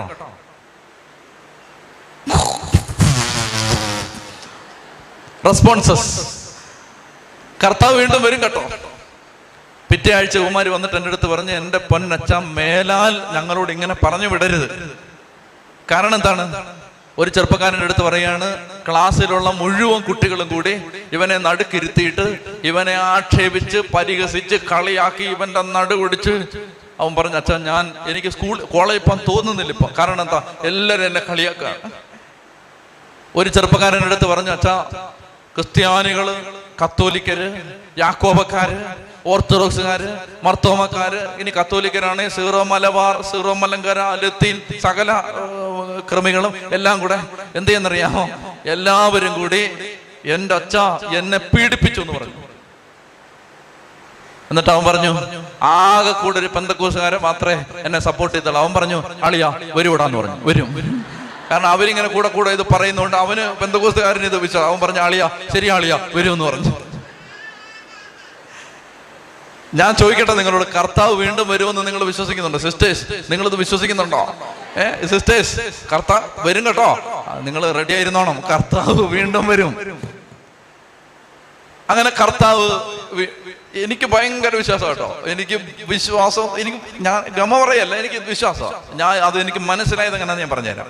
ഞാൻ ഒരു ദിവസം രാത്രി ധ്യാനകേന്ദ്രത്തിൽ തന്നെ കിടന്നുറങ്ങുകയാണ്. ആരുമില്ല, തന്നെ ഉള്ളൂ. അന്ന് ഭയങ്കര ഒരു ഇടി വെട്ടി. ഇടി എന്ന് പറഞ്ഞാൽ വെറും ഇങ്ങനെ ടും ടും ടും ആ ഇടിയല്ല, അതിങ്ങനെ ഇങ്ങനെ ഭയങ്കര ഇടി, ഇങ്ങനെ മിനിറ്റുകളോളം നീണ്ടു നിൽക്കുന്ന ഇടി. അത് ഇവിടെ ഈ ഭാഗത്തൊക്കെ ഉണ്ടോന്നറിയില്ല. ഉണ്ടോ? ഭർത്താക്കന്മാർ കള്ളു കുടിച്ചിട്ട് വരുമ്പോൾ ചിലപ്പോൾ അങ്ങനത്തെ ഇടികളുണ്ടാവാതെ. ഇത് ഭയങ്കര ഇടി എന്ന് പറഞ്ഞാൽ അത് ഇടിയാന്ന് എനിക്ക് മനസ്സിലായില്ല. അതിങ്ങനെ അത് ഭയങ്കര ശബ്ദം. ജനലെല്ലാം വന്ന് അടിച്ച്, ഗ്ലാസ് എല്ലാം വന്ന് അടിച്ച്, അത്രയ്ക്ക് ശബ്ദം, അങ്ങ് നീണ്ടു നിൽക്കുന്ന ശബ്ദം. അപ്പൊ ഞാൻ ഭൂമി കുലുക്കാണെന്ന് വിചാരിച്ചു. അപ്പൊ കുലുങ്ങുന്നൊന്നുമില്ല, ഞാൻ കുഴപ്പമില്ലാതെ ഇരിക്കും. അപ്പൊ ഇതിങ്ങനെ, അപ്പൊ എൻ്റെ മനസ്സിൽ പെട്ടെന്ന് തോന്നുകയാണ്, ദൈവമേ കർത്താവ് വന്നതായിരിക്കുമോ? എനിക്ക് ആകെ ഒരു സങ്കടം ഉണ്ടായിരുന്നുള്ളൂ, കൈലിമുണ്ട് ഉടുത്തുകൊണ്ട് കർത്താവിനെ എതിരേൽക്കണമല്ലോ എന്ന ഒരു സങ്കടം അല്ലാതെ എനിക്ക് മറ്റൊരു സങ്കടം. അതായത് അന്നാണ് എനിക്ക് മനസ്സിലായത് എനിക്കിത് വിശ്വാസമുണ്ട് എന്ന്, എനിക്ക് പിടിയിട്ടത് അന്നാണ്. കാരണം കർത്താവ് വരുമെന്ന് ഞാൻ കണ്ടോ, ഒരു അസ്വാഭാവിക സംഭവം ഉണ്ടായപ്പോൾ ഉടനെ ഞാൻ വിചാരിച്ചില്ലേ കർത്താവ് വന്നായിരിക്കുമെന്ന്. വെളിയിലിറങ്ങാൻ പിന്നെ തൈരില്ലാത്തതുകൊണ്ട് ഞാൻ ഇറങ്ങിയില്ല. കാരണം എല്ലാവരും കൂടെ വന്ന് മേളിൽ നിൽക്കുകയാണെങ്കിലേ ഞാൻ കയ്യിൽ എടുത്തോണ്ട്, അപ്പോൾ മേളിൽ നിന്നുകൊണ്ട് അമ്മച്ചിമാരെ ഇങ്ങനെ പറയാൻ സാധിച്ചു. അപ്പോൾ അതുകൊണ്ട് ഞാൻ അങ്ങനെ ഒരു നാണക്കേടുള്ളതുകൊണ്ട് പുറത്തോട്ട് ഇറങ്ങിയില്ല. ചൊത്തി പറഞ്ഞേ ഹല്ലേലൂയ. ഇന്ന് രാത്രി നാഗമ്പടത്ത് കർത്താവ് വന്ന, ഇപ്പൊ നമ്മൾ പറഞ്ഞുകൊണ്ടിരിക്കുമ്പോൾ കർത്താവ് വന്നു വിചാരിച്ചു. കർത്താവ് വന്നാൽ രണ്ട് കാര്യങ്ങൾ അപ്പൊ സംഭവിക്കും. ഒന്നാമത്തെ കാര്യം, ഇതേ കൺവെൻഷൻ ഞാൻ പ്രസംഗിച്ചുകൊണ്ടിരിക്കുകയാണ്, നിങ്ങളെല്ലാം കേട്ടോണ്ടിരിക്കുകയാണ്, കർത്താവ് ദേ വന്നു. അപ്പൊ ഇതെല്ലാം പോത്തും കലച്ച, അന്നേരം ഇതെല്ലാം ഞങ്ങൾ മാറ്റും കേട്ടോ. അപ്പോൾ കർത്താവിനെ ഞങ്ങൾക്ക് നേരിട്ട് കാണണം. അങ്ങനെ ഞങ്ങൾ കർത്താവിനെ ഇങ്ങനെ കണ്ടുകൊണ്ടിരിക്കുകയാണ്, അച്ഛനും എല്ലാവരും ഉണ്ട്, ഞങ്ങളിങ്ങനെ എല്ലാവരും കണ്ടുകൊണ്ടിരിക്കുകയാണ്. അപ്പൊ രണ്ട് കാര്യങ്ങൾ സംഭവിക്കും. ഈ നാഗമ്പടത്ത് ഒരുമിച്ച് കൂടിയിരിക്കുന്ന എല്ലാ മക്കളും കണ്ണിമയ്ക്കുന്ന വേഗത്തിൽ രൂപാന്തരപ്പെടും. അതെന്താണ് കണ്ണിമയ്ക്കുന്ന വേഗത്തിൽ രൂപാന്തരപ്പെടും എന്ന് പറഞ്ഞാൽ? നമ്മൾ നമ്മുടെ ശരീരം അക്ഷയമായ ശരീരമായി രൂപാന്തരപ്പെടും. നിത്യതയിലേക്ക് എടുക്കപ്പെടേണ്ട ശരീരമായി രൂപാന്തരപ്പെടും. ഇത് നിങ്ങൾ വിശ്വസിച്ചു? ഇത് സംഭവിക്കും, ഇത് സംഭവിക്കും. അതായത് കർത്താവ് വരുന്ന സമയത്ത് നമ്മൾ ജീവനോടിരിക്കാൻ ഭാഗ്യം കിട്ടിയാണ്. ലോകത്തിന് ഇതൊക്കെ പോഷത്തരമാണ്, പക്ഷെ ഇത് സംഭവിക്കും. കർത്താവ് വരുന്ന സമയത്ത് നമ്മൾ ജീവനോടിരിക്കാൻ ഭാഗ്യം കിട്ടിയാൽ, നമ്മൾ ജീവനോടുണ്ടെങ്കിൽ, നമുക്കറിയില്ല, നമ്മൾ ജീവനോടുണ്ടെങ്കിൽ ആ സമയത്ത് ഈശോ വരുമ്പോൾ വാനമേഘങ്ങളിൽ കർത്താവ് പ്രത്യക്ഷപ്പെടുമ്പോൾ ചേട്ടന്മാരും ചേച്ചിമാരും അച്ഛന്മാരും സിസ്റ്റേഴ്സും എല്ലാം കണ്ണിവെക്കുന്ന രൂപത്തിൽ രൂപാന്തരപ്പെടും. എന്ന് പറഞ്ഞാൽ എന്റെ മുമ്പിൽ ഇരിക്കുന്ന ഈ അമ്മച്ചിയൊക്കെ കണ്ടാൽ നല്ല തീക്കട്ട പോലെ ജ്വലിച്ച് നല്ല തേജസ്സോടെ നിൽക്കും. ഇപ്പൊ തന്നെ നല്ല തേജസ്സാണ്, പക്ഷെ ഇതൊന്നും അല്ല ചേച്ചി, ഭയങ്കര തേജസ്സായിരിക്കും. അപ്പോഴേക്കും നാണം വന്നോ? ആ ഇല്ല. അപ്പൊ അതായത് ഭയങ്കര തേജസ് എന്ന് പറഞ്ഞാൽ ഇവിടെ ഇരിക്കുന്ന ഓരോരുത്തരും ഇപ്പൊ ഇത് കരിക്കട്ട പോലെ ഇരിക്കുന്ന ഓരോന്നുണ്ടല്ലോ, നല്ല തീക്കട്ട പോലെ ആവും, എല്ലാം നല്ല തേജസ്സായിട്ട് മാറും. കേട്ടോ, എല്ലാ ഈ കരിക്കട്ടകളെല്ലാം കൂടെ ഭയങ്കര തേജസ്സായിട്ട് മാറും, കണ്ണിമയ്ക്കും. അതാണ് ഒരു കാര്യം. രണ്ടാമത്തെ കാര്യം എന്താ അറിയാം? അന്നേരമാണ് നമ്മൾ ഓർക്കുന്നത്, ദൈവമേ എൻ്റെ അപ്പച്ചൻ മരിച്ചുപോയി, അപ്പച്ചന്റെ ഗതി എന്താണ്? അന്നേരമാണ് അപ്പച്ചൻ ഉയർത്തെഴുന്നേക്കും. അപ്പച്ചന്റെ ആത്മാവ് അപ്പച്ചനെ അടക്കി, അപ്പച്ചൻ മണ്ണോട് മണ്ണ് ചേർന്നു, ശരീരം മണ്ണിന്റെ ഭാഗമായി. പക്ഷേ ഈശോ രണ്ടാമത് വരുമ്പോൾ സംഭവിക്കുന്നത്, മരിച്ചവരെല്ലാവരും അക്ഷയമായ ശരീരത്തോടെ ഉയർത്തെഴുന്നേക്കും. അപ്പൊ നമ്മൾ നോക്കുമ്പോൾ നല്ല തേജസ്സോടെ ദേ അപ്പച്ചൻ ശരീരത്തോടെ കയറി വരുന്നു. പ്രിയപ്പെട്ടവരെ, അതിനെക്കുറിച്ച് നമ്മൾ കുറച്ച് കഴിയുമ്പോൾ ഒരു വചനം വായിക്കുമ്പോൾ നിങ്ങൾക്ക് വ്യക്തത കിട്ടും. അതായത് അക്ഷയമായ ശരീരമായി നമ്മുടെ ശരീരം മാറും. ഇത് നമ്മുടെ വിശ്വാസത്തിന്റെ ഭാഗമാണ്. ഡാനിയൽച്ചൻ വൈകുന്നേരം പറയാൻ വേണ്ടി കെട്ടിക്കൊണ്ടുവന്നൊരു കഥയല്ല ഇത്. ഇത് ക്രിസ്തീയ വിശ്വാസത്തിന്റെ അടിസ്ഥാന വിശ്വാസമാണ്. നമ്മുടെ ശരീരങ്ങൾ ഉയർപ്പിക്കപ്പെടും. ജീവിച്ചിരിക്കുന്നവരുടെ ശരീരം രൂപാന്തരപ്പെടും, മരിച്ചുപോയവരുടെ ശരീരം ഉയർപ്പിക്കപ്പെടും. അപ്പൊ നമ്മൾ കർത്താവിനോടുകൂടി പുതിയ ആകാശത്തിലും പുതിയ ഭൂമിയിലും വാഴാൻ പോകുന്നത് ശരീരത്തോടു കൂടിയാണ്. നിങ്ങൾ അറിഞ്ഞിരിക്കണം, ശരീരത്തോടു കൂടിയാണ് നമ്മൾ കർത്താവിന്റെ കൂടെ ജീവിക്കാൻ പോകുന്നത്. ശരീരത്തോടു കൂടി എന്ന് പറഞ്ഞാൽ നിങ്ങൾക്ക് എന്നെ കണ്ട തിരിച്ചറിയാം. അപ്പൊ നിങ്ങൾ എന്നെ വഴിവെച്ച് കാണുമ്പോൾ പറയും, നാഗമ്പട കൺവെൻഷൻ 2018 ഞാനുണ്ടായിരുന്നു കേട്ടോ എന്ന് നിങ്ങൾ പറയും. മനസ്സിലാവുന്നുണ്ടോ? അതായത് നമുക്ക് ആളെ തിരിച്ചറിയാൻ പറ്റും. ഈ ആള്, പക്ഷേ ഒറ്റ കാര്യമുള്ളൂ, ഈ ആൾക്ക് വ്യത്യാസം ഉണ്ടായിരിക്കും. ഈ വ്യത്യാസം എന്താണ്? ഇത് അറിയണമെങ്കിൽ, ആ ശരീരത്തിന്റെ പ്രത്യേകത അറിയണമെങ്കിൽ, ഉയർപ്പിക്കപ്പെട്ട യേശുവിന്റെ ശരീരത്തിന്റെ പ്രത്യേകത നമ്മൾ മനസ്സിലാക്കണം. മനസ്സിലാക്കണോ? മരിച്ചു കഴിയുമ്പോൾ നമ്മൾ എങ്ങനായിരിക്കും? യേശു വന്ന് നമ്മളെ ഉയർപ്പിച്ചു കഴിയുമ്പോൾ, യേശുവിന്റെ രണ്ടാം വരവിൽ നമ്മുടെ ശരീരം എങ്ങനെയുള്ളതായിരിക്കും അതറിയണമെങ്കിൽ, നമ്മൾ യേശുവിന്റെ ശരീരം ഉയർപ്പിക്കപ്പെട്ടപ്പോൾ യേശുവിന്റെ ശരീരത്തിൽ വന്ന മാറ്റങ്ങൾ മനസ്സിലാക്കണം. ചാടി എഴുന്നേറ്റ്, പെട്ടെന്ന് എഴുന്നേറ്റ് നമുക്ക് കർത്താവിന്റെ സന്നിധിയിൽ ശക്തമായിട്ട് പ്രാർത്ഥിക്കാം. അതായത് ഉത്ഥാനത്തിന്റെ രഹസ്യം പിടികിട്ടണം. യേശുക്രിസ്തു ഉയർപ്പിക്കപ്പെട്ടു, ഇത് നമ്മുടെ വിശ്വാസമാണ്. ഈ വിശ്വാസം വ്യക്തതയോടെ മനസ്സിലാക്കണം. നമ്മുടെ ഈ ശരീരങ്ങൾ, അതുകൊണ്ടാണ് നമ്മളെപ്പോഴും തിരുസഭ ഓർമ്മിപ്പിക്കുന്നത്, ശരീരം വിശുദ്ധമായിട്ട് സൂക്ഷിക്കണം. കാരണം ഈ ശരീരം ഉയർപ്പിക്കപ്പെടേണ്ട ശരീരമാണ്. ഈ നടുവേദനയും പുറം വേദനയും കാലുവേദനയൊക്കെയുള്ള ശരീരം, കേട്ടോ ചേച്ചി, ഉയർപ്പിക്കപ്പെടേണ്ട ശരീരമാണ്. ഇതെല്ലാം ഉയർപ്പിക്കപ്പെടും. അന്ന് നടുവേദന ഉണ്ടോ? ഇല്ല. അന്ന് ടൈഗർ ബാം കൊണ്ട് നടക്കണോ? ആവശ്യമില്ല. അന്ന് ഫെയറാൻ ലെവലിയുടെ ആവശ്യമുണ്ടോ? ഇല്ല. എല്ലാത്തിനും ഭയങ്കര തേജസ്സാണ്. അന്ന് ഇങ്ങനെ ആവശ്യമില്ലാത്ത ചാന്തൊന്നും തിറക്കണം, പൊട്ടിയിടേണ്ട കാര്യം വരില്ല. കേട്ടോ, അപ്പൊ അതുകൊണ്ട് മര്യാദക്കൊക്കെ ജീവിക്കും, ശരീരം ഉയർപ്പിക്കപ്പെടട്ടെ. ഉച്ചത്തി പറഞ്ഞേ ഹല്ലേലൂയാ. ശക്തമായിട്ട് പ്രാർത്ഥിച്ചേ, കർത്താവേ ആത്മീയ രഹസ്യങ്ങളെല്ലാം മനസ്സിലാക്കി തരണേ എന്ന് ആഗ്രഹിച്ച് ഹൃദയം തുറന്ന് സ്തുതിക്കട്ടെ. ഹല്ലേലൂയാ, ഹല്ലേലൂയാ, ഹല്ലേലൂയാ. യേശുവേ നന്ദി, നന്ദി, നന്ദി, നന്ദി, നന്ദി. സ്തുതിക്കുന്നു, സ്തുതിക്കുന്നു, സ്തുതിക്കുന്നു, സ്തുതിക്കുന്നു, സ്തുതിക്കുന്നു, സ്തുതിക്കുന്നു, സ്തുതിക്കുന്നു. യേശുവേ ആരാധന, ആരാധന, ആരാധന, ആരാധന. സ്തുതിക്കുന്നു, സ്തുതിക്കുന്നു, സ്തുതിക്കുന്നു, സ്തുതിക്കുന്നു, സ്തുതിക്കുന്നു. ശക്തിയോടെ സ്തുതിക്കുന്നു. അതിനെ തുറന്ന് ഹല്ലേലൂയാ, ഹല്ലേലൂയാ, ഹല്ലേലൂയാ, ഹല്ലേലൂയാ, ഹല്ലേലൂയാ. Hallelujah, hallelujah, hallelujah, hallelujah, hallelujah, hallelujah, hallelujah, hallelujah, hallelujah, hallelujah, hallelujah, hallelujah, hallelujah. കരങ്ങളടിച്ച്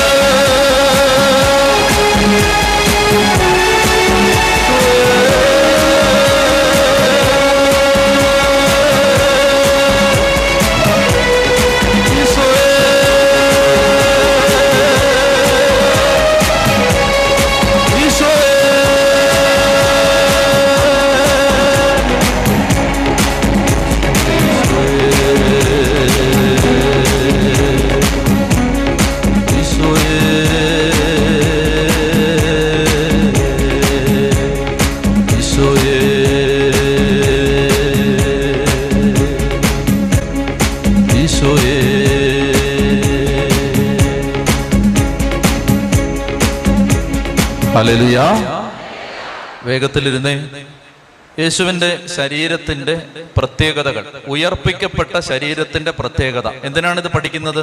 ഇതേ പ്രത്യേകതകളോടുകൂടിയാണ് നമ്മുടെ ശരീരങ്ങൾ ഉയർപ്പിക്കപ്പെടുന്നത്, അല്ലെങ്കിൽ ഉയർപ്പിക്കപ്പെടാൻ പോകുന്ന നമ്മുടെ ശരീരത്തിന് ഈ പ്രത്യേകതകൾ ഉണ്ടാവും. അതുകൊണ്ട് ഒരു കാര്യം മനസ്സിലാക്കിയിരിക്കേണ്ടത്, ആത്മാവിന് മാത്രമേ നിത്യതയുള്ളൂ എന്ന് സഭ പഠിപ്പിക്കുന്നില്ല. ശരീരത്തിനും ആത്മാവിനും നിത്യതയുണ്ട്. മനസ്സിലായ വ്യത്യാസം? അല്ല ശരീരം എല്ലാം അഴുകി ഇല്ലാതായി പോയി, ആത്മാവ് മാത്രം നിലനിൽക്കും, അങ്ങനല്ല. ക്രിസ്തീയ ഉപദേശമനുസരിച്ച് ശരീരത്തിന്റെ ഉയർപ്പിൽ നമ്മൾ വിശ്വസിക്കുന്നു. ശരീരത്തിന്റെ ഉയർപ്പിൽ ശരീരം ഉയർപ്പിക്കപ്പെടും. അങ്ങനെ ഉയർപ്പിക്കപ്പെട്ട ശരീരം ഉയർപ്പിക്കപ്പെടുമോ? അതിനുള്ള മാതൃകയാണ് യേശുവിന്റെ ശരീരം. യേശു ഉയർപ്പിക്കപ്പെട്ടതിന് ശേഷം പ്രത്യക്ഷപ്പെട്ട ചില സന്ദർഭങ്ങൾ വേഗത്തിൽ മനസ്സിലാക്കിയാൽ ആ ശരീരത്തിന്റെ പ്രത്യേകത മനസ്സിലാവും. ഒന്നാമത്തേത്, ഈശോ ആദ്യമായിട്ട് അപ്പസ്തോലന്മാർക്ക് പ്രത്യക്ഷപ്പെടുന്നത് ആഴ്ചയുടെ 1-ാം ദിവസം അന്ന് വൈകുന്നേരം, ഈസ്റ്റർ ഞായറാഴ്ചയുടെ അന്ന് വൈകുന്നേരം ശിഷ്യന്മാർ യഹൂദരെ ഭയന്ന് കഥകടച്ചിരിക്കുമ്പോൾ യേശു വന്ന് അവരുടെ മധ്യയിൽ നിന്നു. ഉയർപ്പിക്കപ്പെട്ട ശരീരത്തിന്റെ ഒരു പ്രത്യേകത ഇതാണ്, കഥകടച്ചിരുന്നാലും നിങ്ങൾക്ക് അകത്ത് കയറാൻ പറ്റും. മനസ്സിലായോ? അതായത് ഈ ശരീരത്തിന് പറ്റുമോ? നിങ്ങൾ ഇന്ന് കൺവെൻഷൻ കഴിയുമ്പോൾ നിങ്ങളുടെ കൺവെൻഷൻ വിരോധിയായ ഭർത്താവ് കഥകടച്ചിരിക്കുകയാണ്. നിങ്ങൾ ഇപ്പൊ കാണിച്ചേരാടാന്ന് പറഞ്ഞിട്ട് നേരെ അങ്ങോട്ട് കയറി ചെന്നാൽ എന്ത് സംഭവിക്കും? ഇപ്പൊ മൂക്കി കൂടെ ചോര വരുന്നത് കാണാൻ പറ്റും. അപ്പൊ ഈ ശരീരത്തിന് അത് പറ്റില്ല. എന്നാൽ ഉയർപ്പിക്കപ്പെട്ട യേശുവിന്റെ ശരീരത്തിന് എന്താ പ്രത്യേകത? അതിന് ഈ കഥകടച്ചിരിക്കുന്നൊന്നും ഒരു തടസ്സമല്ല. മിന്നൽ വേഗത്തിൽ എവിടെ വേണമെങ്കിലും എത്താം. ഇതൊക്കെ മനസ്സിലാക്കിയിരിക്കണം. മിന്നൽ വേഗത്തിൽ ഇവിടെ ഇരുന്നുകൊണ്ട് അമ്മ ചങ്ക് വെട്ടി ഈശോ എന്ന് വിളിക്കുമ്പോ മിന്നൽ വേഗത്തിൽ എന്തോ എന്ന് പറഞ്ഞിട്ട് വരാൻ പറ്റുന്ന ഒരു ശരീരമാണ് ഉയർപ്പിക്കപ്പെട്ട യേശുവിന്റെ ശരീരം. ചെത്തി പറഞ്ഞേ ഹല്ലേലൂയ, ഹല്ലേലൂയ, ഹല്ലേലൂയ, ഹല്ലേലൂയ. മറ്റൊരു പ്രത്യേകത, ഈ യേശുവിന്റെ ശരീരം, ഉയർപ്പിക്കപ്പെട്ട ശരീരം, ആ ശരീരത്തിന് പഴയ ശരീരവുമായി സാമ്യവുമുണ്ട്, വ്യത്യാസവുമുണ്ട്. പഴയ ശരീരവുമായിട്ട് സാമ്യവുമുണ്ട്, വ്യത്യാസവുമുണ്ട്. എന്താണ് സാമ്യം? ഈശോ മിശിഹ ഇപ്പൊ എവിടെ? എല്ലായിടത്തും ഉണ്ട്. കുറച്ചുകൂടെ കൃത്യമായിട്ട് വിശ്വാസത്തിന്റെ ഭാഷയിൽ പറഞ്ഞാൽ സ്വർഗീയ പിതാവിന്റെ വലതുഭാഗത്തിരുന്ന് നമുക്ക് വേണ്ടി മാധ്യസ്ഥം വഹിക്കുന്നു. ആ ഈശോയെ നമ്മളിപ്പോ കാണുകയാണ്. അപ്പൊ ആ ഈശോ നമ്മളെ കണ്ടിട്ട് അയ്യോ സാറാമേ എന്ന് പറഞ്ഞിട്ട് കൈ ഇങ്ങനെ അങ്ങോട്ട് നീട്ടിയപ്പോ നമ്മൾ നോക്കുമ്പോ ഇപ്പോൾ സ്വർഗത്തിലിരുന്ന് നമുക്ക് വേണ്ടി മാധ്യസ്ഥം വഹിക്കുന്ന യേശുവിന്റെ ശരീരത്തിൽ, യേശുവിന്റെ കയ്യിൽ ആണിപ്പാടുണ്ടോ? ഉണ്ടോ ഇല്ലയോ? ഉണ്ടോ ഇല്ലയോ? ഉണ്ട്. യേശുവിന്റെ ശരീരത്തിൽ ആണിപ്പാടുണ്ട്. കയ്യിൽ ആണിപ്പാടുണ്ട്, കാലിൽ ആണിപ്പാടുണ്ട്, വിലാവ് കുത്തി തുളക്കപ്പെട്ടിട്ടുണ്ട്. ആ ശരീരത്തിൽ അന്നേറ്റ മുറിവുകളുടെ അടയാളങ്ങൾ ഇപ്പോഴും യേശുവിന്റെ ശരീരത്തിൽ ഉണ്ട്. അതാണ് യേശുവിന്റെ ശരീരത്തിന് പഴയ ശരീരവുമായിട്ടുള്ള സാമ്യം എന്ന് പറഞ്ഞ ആളെ കണ്ടാൽ മാറിപ്പോവാൻ സാധ്യതയില്ല. ആളിത് തന്നെയാണ്. ആ ശരീരത്തിന്റെ പ്രത്യേകത ആ ശരീരത്തിലുണ്ട്. എന്നാൽ ആ ശരീരത്തിന് കഥകടച്ചിരിക്കുമ്പോൾ തന്നെ അകത്ത് കയറാൻ പറ്റും. ഇനി വ്യത്യാസം എന്തെന്ന് വെച്ചാൽ ഈ ശരീരം പണ്ട് കണ്ടതുപോലല്ല, ഇപ്പോ വളരെ വ്യത്യാസം വന്നിട്ടുണ്ട്, വളരെ വ്യത്യാസം വന്നിട്ടുണ്ട്. അത് ഏത് വിധത്തിലാണ്? ഇതിന്റെ തേജസ് മാറിയിട്ടുണ്ട്. എമ്മാവുസിലേക്ക് പോയി ശിഷ്യന്മാർക്ക് യേശുവിനെ നേരത്തെ പരിചയമുണ്ടോ? ഉണ്ടോ? ഉണ്ട്. പരിചയമുള്ളവർക്ക് യേശു കൂടെ നടന്നിട്ട് യേശു എന്ന് മനസ്സിലായോ? ഇല്ല. മനസ്സിലായല്ലോ? അതായത് പഴയ ആള് തന്നെയാണ്, പക്ഷെ ഈ ആളെ ഇപ്പൊ കണ്ട പഴയ ആളെ കാണുന്ന പോലല്ല, ഭയങ്കര വ്യത്യാസം. കേട്ടോ സാറാമേ, സാറാമേ ഇപ്പൊ കാണുന്ന പോലല്ല. ഉയർപ്പിക്കപ്പെട്ട സാറാമേ കണ്ടാൽ ചാക്കോച്ചൻ ഞെട്ടും. അതാണ് സാറാമ. ഭയങ്കര തേജസ്സുള്ള ശരീരം. മറ്റൊരു പ്രത്യേകത എന്തെന്ന് വെച്ചാൽ ഈ തേജസ്സുള്ള ശരീരമായതുകൊണ്ട് അതൊരു ആത്മാവാണ്, അരൂപിയാണെന്ന് വിചാരിക്കരുത്. ഈ ശരീരത്തെ നമുക്ക് തൊടാം. ഈശോ ഒരു ചേച്ചിയോട് പറഞ്ഞു ഡോണ്ട് ടച്ച്. ആരോടാണ് പറഞ്ഞത്? മഗ്ദലന മറിയത്തോട് പറഞ്ഞു നീ എന്നെ തുടരുത്. ശരിക്കും അതിനെക്കുറിച്ച് ഞാൻ വായിച്ചത് അത് ട്രാൻസ്ലേഷന്റെ പ്രശ്നമാണ്. തുടരുതെന്നല്ല പറഞ്ഞത്, നീ എന്നെ പിടിച്ചു വെക്കരുതെന്നാ പറഞ്ഞത്. ചേച്ചിമാർക്കൊരു സ്വഭാവം ഉണ്ട്, സ്നേഹം വരുമ്പോൾ എന്നാ ചെയ്യും, കയ്യിലെല്ലാം കയറി പിടിക്കും അല്ലേ. അപ്പൊ കയ്യിലെല്ലാം അങ്ങനെ കയറി പിടിച്ചിട്ട് ഈശോ ഈശോ ഈശോ ഈശോ ഈശോ കൂട്ടോ ഈശോ എന്നൊക്കെ പറഞ്ഞിട്ട് അങ്ങനെ പിടിച്ചോണ്ടിരുന്നപ്പോ കർത്താവ് എന്നെ പിടിച്ചോണ്ടിരിക്കുക വിടറി, ഞാൻ എന്റെ പിതാവിന്റെ അടുത്തോട്ട് പോയിട്ടില്ല. മനസ്സിലാവുന്നുണ്ടോ? അങ്ങനെ അതിന് ട്രാൻസ്ലേഷൻ എന്നാണ് പറയുന്നത്. അറിയില്ല നമുക്ക്, ഈ ഗബ്രവും ഗ്രീക്കും ഒന്നും അറിയാത്തോണ്ട് എല്ലാവരും പറയുന്നത് നമുക്ക് വിശ്വസിക്കാനേ തരവുള്ളൂ. ഏതായാലും എന്നെ തുടരുതെന്നല്ല പറഞ്ഞത്, തുടരുതെന്നാണ് പറഞ്ഞിരുന്നതെങ്കിൽ തോമാസ് ലീഗായിട്ട് തൊടാൻ പറയുമോ? കർത്താവ് അങ്ങനെ ഒരു പാർഷ്യാലിറ്റി കാണിക്കുമെന്ന് എനിക്ക് തോന്നുന്നില്ല. അതുകൊണ്ട് ഈ ചേച്ചിയോട് ഡോണ്ട് ടച്ച്, തോമസിനോട് പ്ലീസ് ടച്ച് എന്ന് അങ്ങനെ പറയാൻ സാധ്യതയില്ല. കുറച്ചുകൂടെ എനിക്ക് തോന്നുന്നു ഇതായിരിക്കും ശരി. അറിയില്ല, ഇങ്ങനെ ഒരു വ്യാഖ്യാനം വായിച്ചു. അതായത് കർത്താവ് പറയാണ്, എന്നെ നീ ഇങ്ങനെ പിടിച്ചു വെച്ച് വെക്കാതെ എന്നെ വിട്, ഞാൻ പോട്ടെ, അങ്ങനെ പറഞ്ഞേ, അല്ല തുടരുതെന്നല്ലെന്ന്. ചെത്തി പറഞ്ഞേ ഹല്ലേലൂയാ. അതുകൊണ്ട് ചേച്ചിമാര് കർത്താവിനെ തൊടുകയൊക്കെ ചെയ്തോ, സാരമില്ല, കർത്താവിന് അങ്ങനെ അയിത്തൊന്നും ഇല്ല.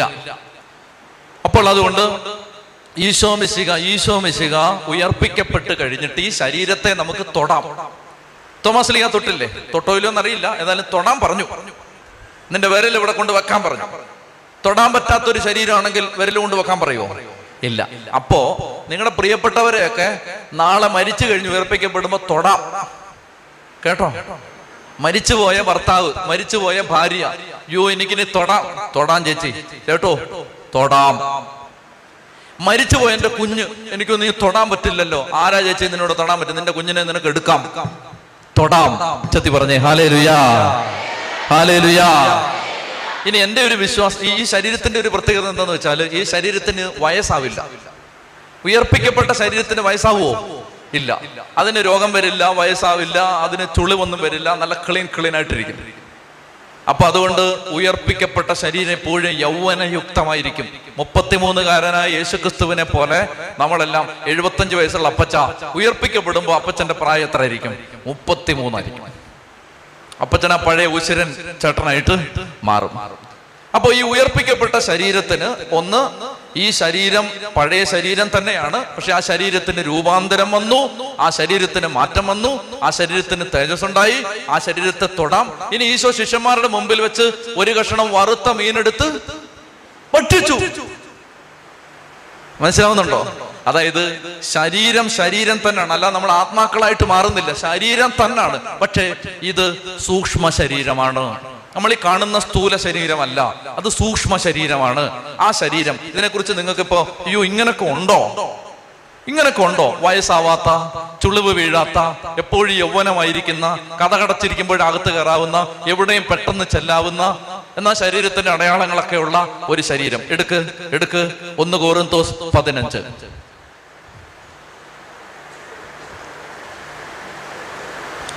ഒന്ന് കോരിന്തോസ് 15-ാം അധ്യായം 35 മുതൽ ഉച്ചത്തി വായിക്കണം. 1 കൊരിന്തോസ് 15:35 മുതൽ. ആരെങ്കിലും ചോദിച്ചേക്കാം, മരിച്ചവർ എങ്ങനെയാണ് ഉയർപ്പിക്കപ്പെടുക? ഏത് തരം ശരീരത്തോടുകൂടെ ആയിരിക്കും അവർ പ്രത്യക്ഷപ്പെടുക? വിഡ്ഢിയായ മനുഷ്യ, നീ വിതയ്ക്കുന്നത് നശിക്കുന്നില്ലെങ്കിൽ അത് പുനർജീവിക്കുകയില്ല. എന്ന് പറഞ്ഞാൽ എന്താണ്? ഇപ്പോഴത്തെ ഈ ശരീരം പുഴുവും കീടവും തിന്ന് നശിപ്പിക്കും, ഈ ശരീരം ഇല്ലാതാവും. അത് നശിക്കുന്നില്ലെങ്കിൽ പുതിയത് വരില്ല എന്നാണ് പൗലോസ് പറയുന്നത്. വിഡ്ഢിയായ മനുഷ്യ, നീ വിതയ്ക്കുന്നത് നശിക്കുന്നില്ലെങ്കിൽ അത് പുനർജീവിക്കുകയില്ല.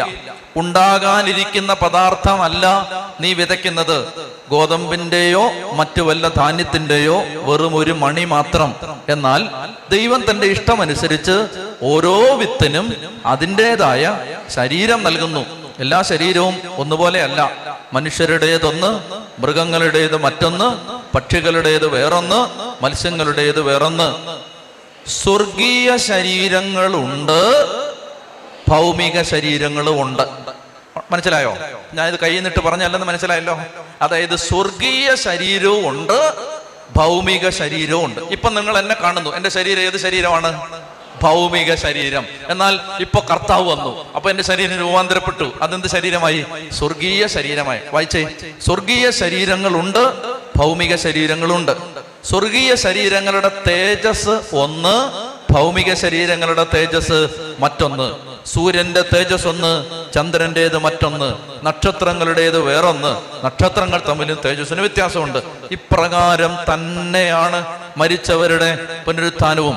നശ്വരതയിൽ വിതയ്ക്കപ്പെടുന്നു, അനശ്വരതയിൽ ഉയർപ്പിക്കപ്പെടുന്നു, അവമാനത്തിൽ വിതയ്ക്കപ്പെടുന്നു, മഹിമയിൽ ഉയർപ്പിക്കപ്പെടുന്നു, ബലഹീനതയിൽ വിതയ്ക്കപ്പെടുന്നു, ശക്തിയിൽ ഉയർപ്പിക്കപ്പെടുന്നു. വിതയ്ക്കപ്പെടുന്നത് ഭൗതിക ശരീരം. കേക്കണേ, കുഴി വെച്ച് മണ്ണിട്ട് മൂടിയത് ചാക്കോച്ചന്റെ ഭൗതിക ശരീരം, ഉയർപ്പിക്കപ്പെട്ടത് ആത്മീയ ശരീരം. കേൾക്കുന്നുണ്ടോ?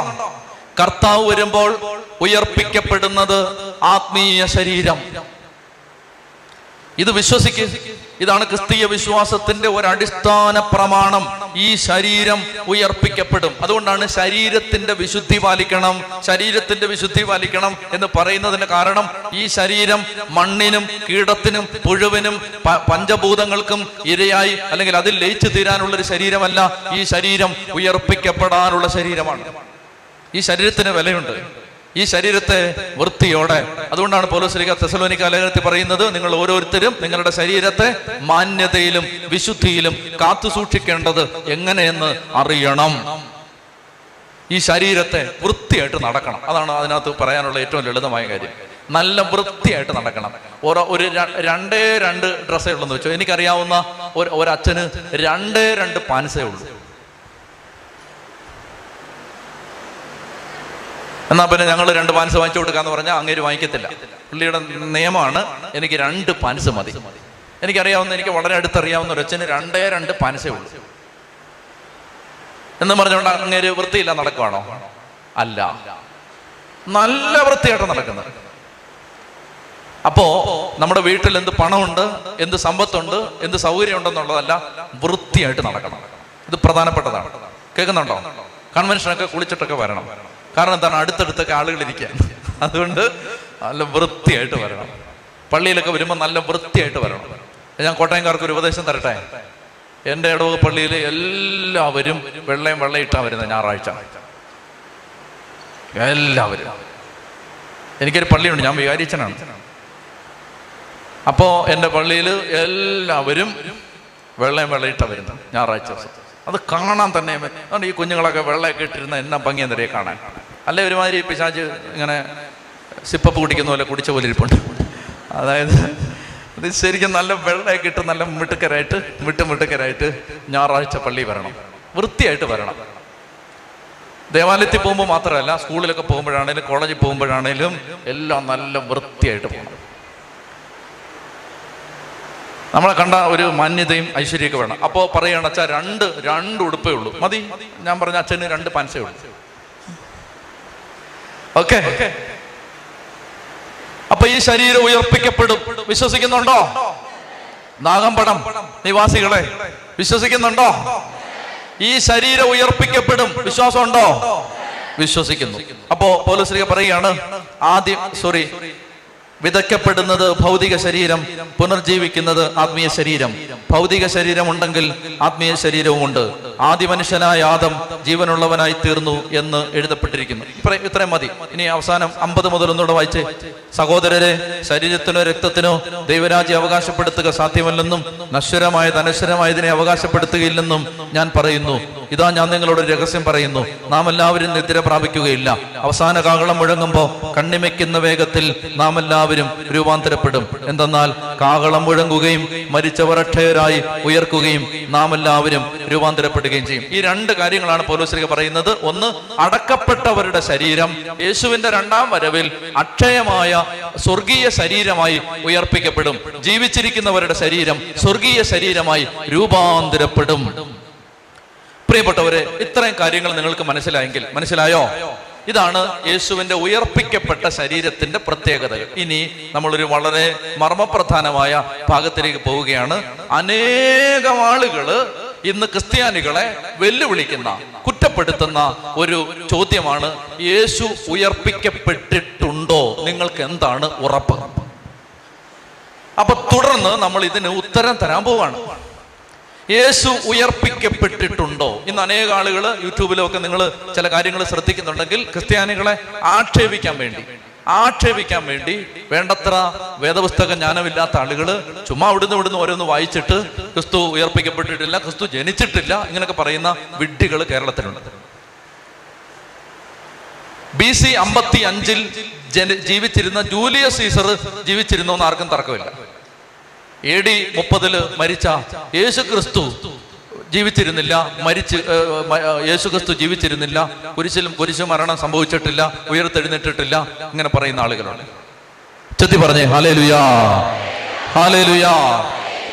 പ്രശ്നം എന്താന്ന് വെച്ചാല്, പ്രശ്നം ഇതാണ്, അതായത് യേശു ഉയർപ്പിക്കപ്പെട്ടിട്ടില്ല എന്നാരെങ്കിലും പറഞ്ഞാൽ അവർ ചൂണ്ടിക്കാണിക്കുന്ന ഒന്നാമത്തെ ചോദ്യം ഇതാണ്: യേശു ഉയർപ്പിക്കപ്പെടുന്നത് ആരും കണ്ടിട്ടില്ല. കണ്ടിട്ടുണ്ടോ?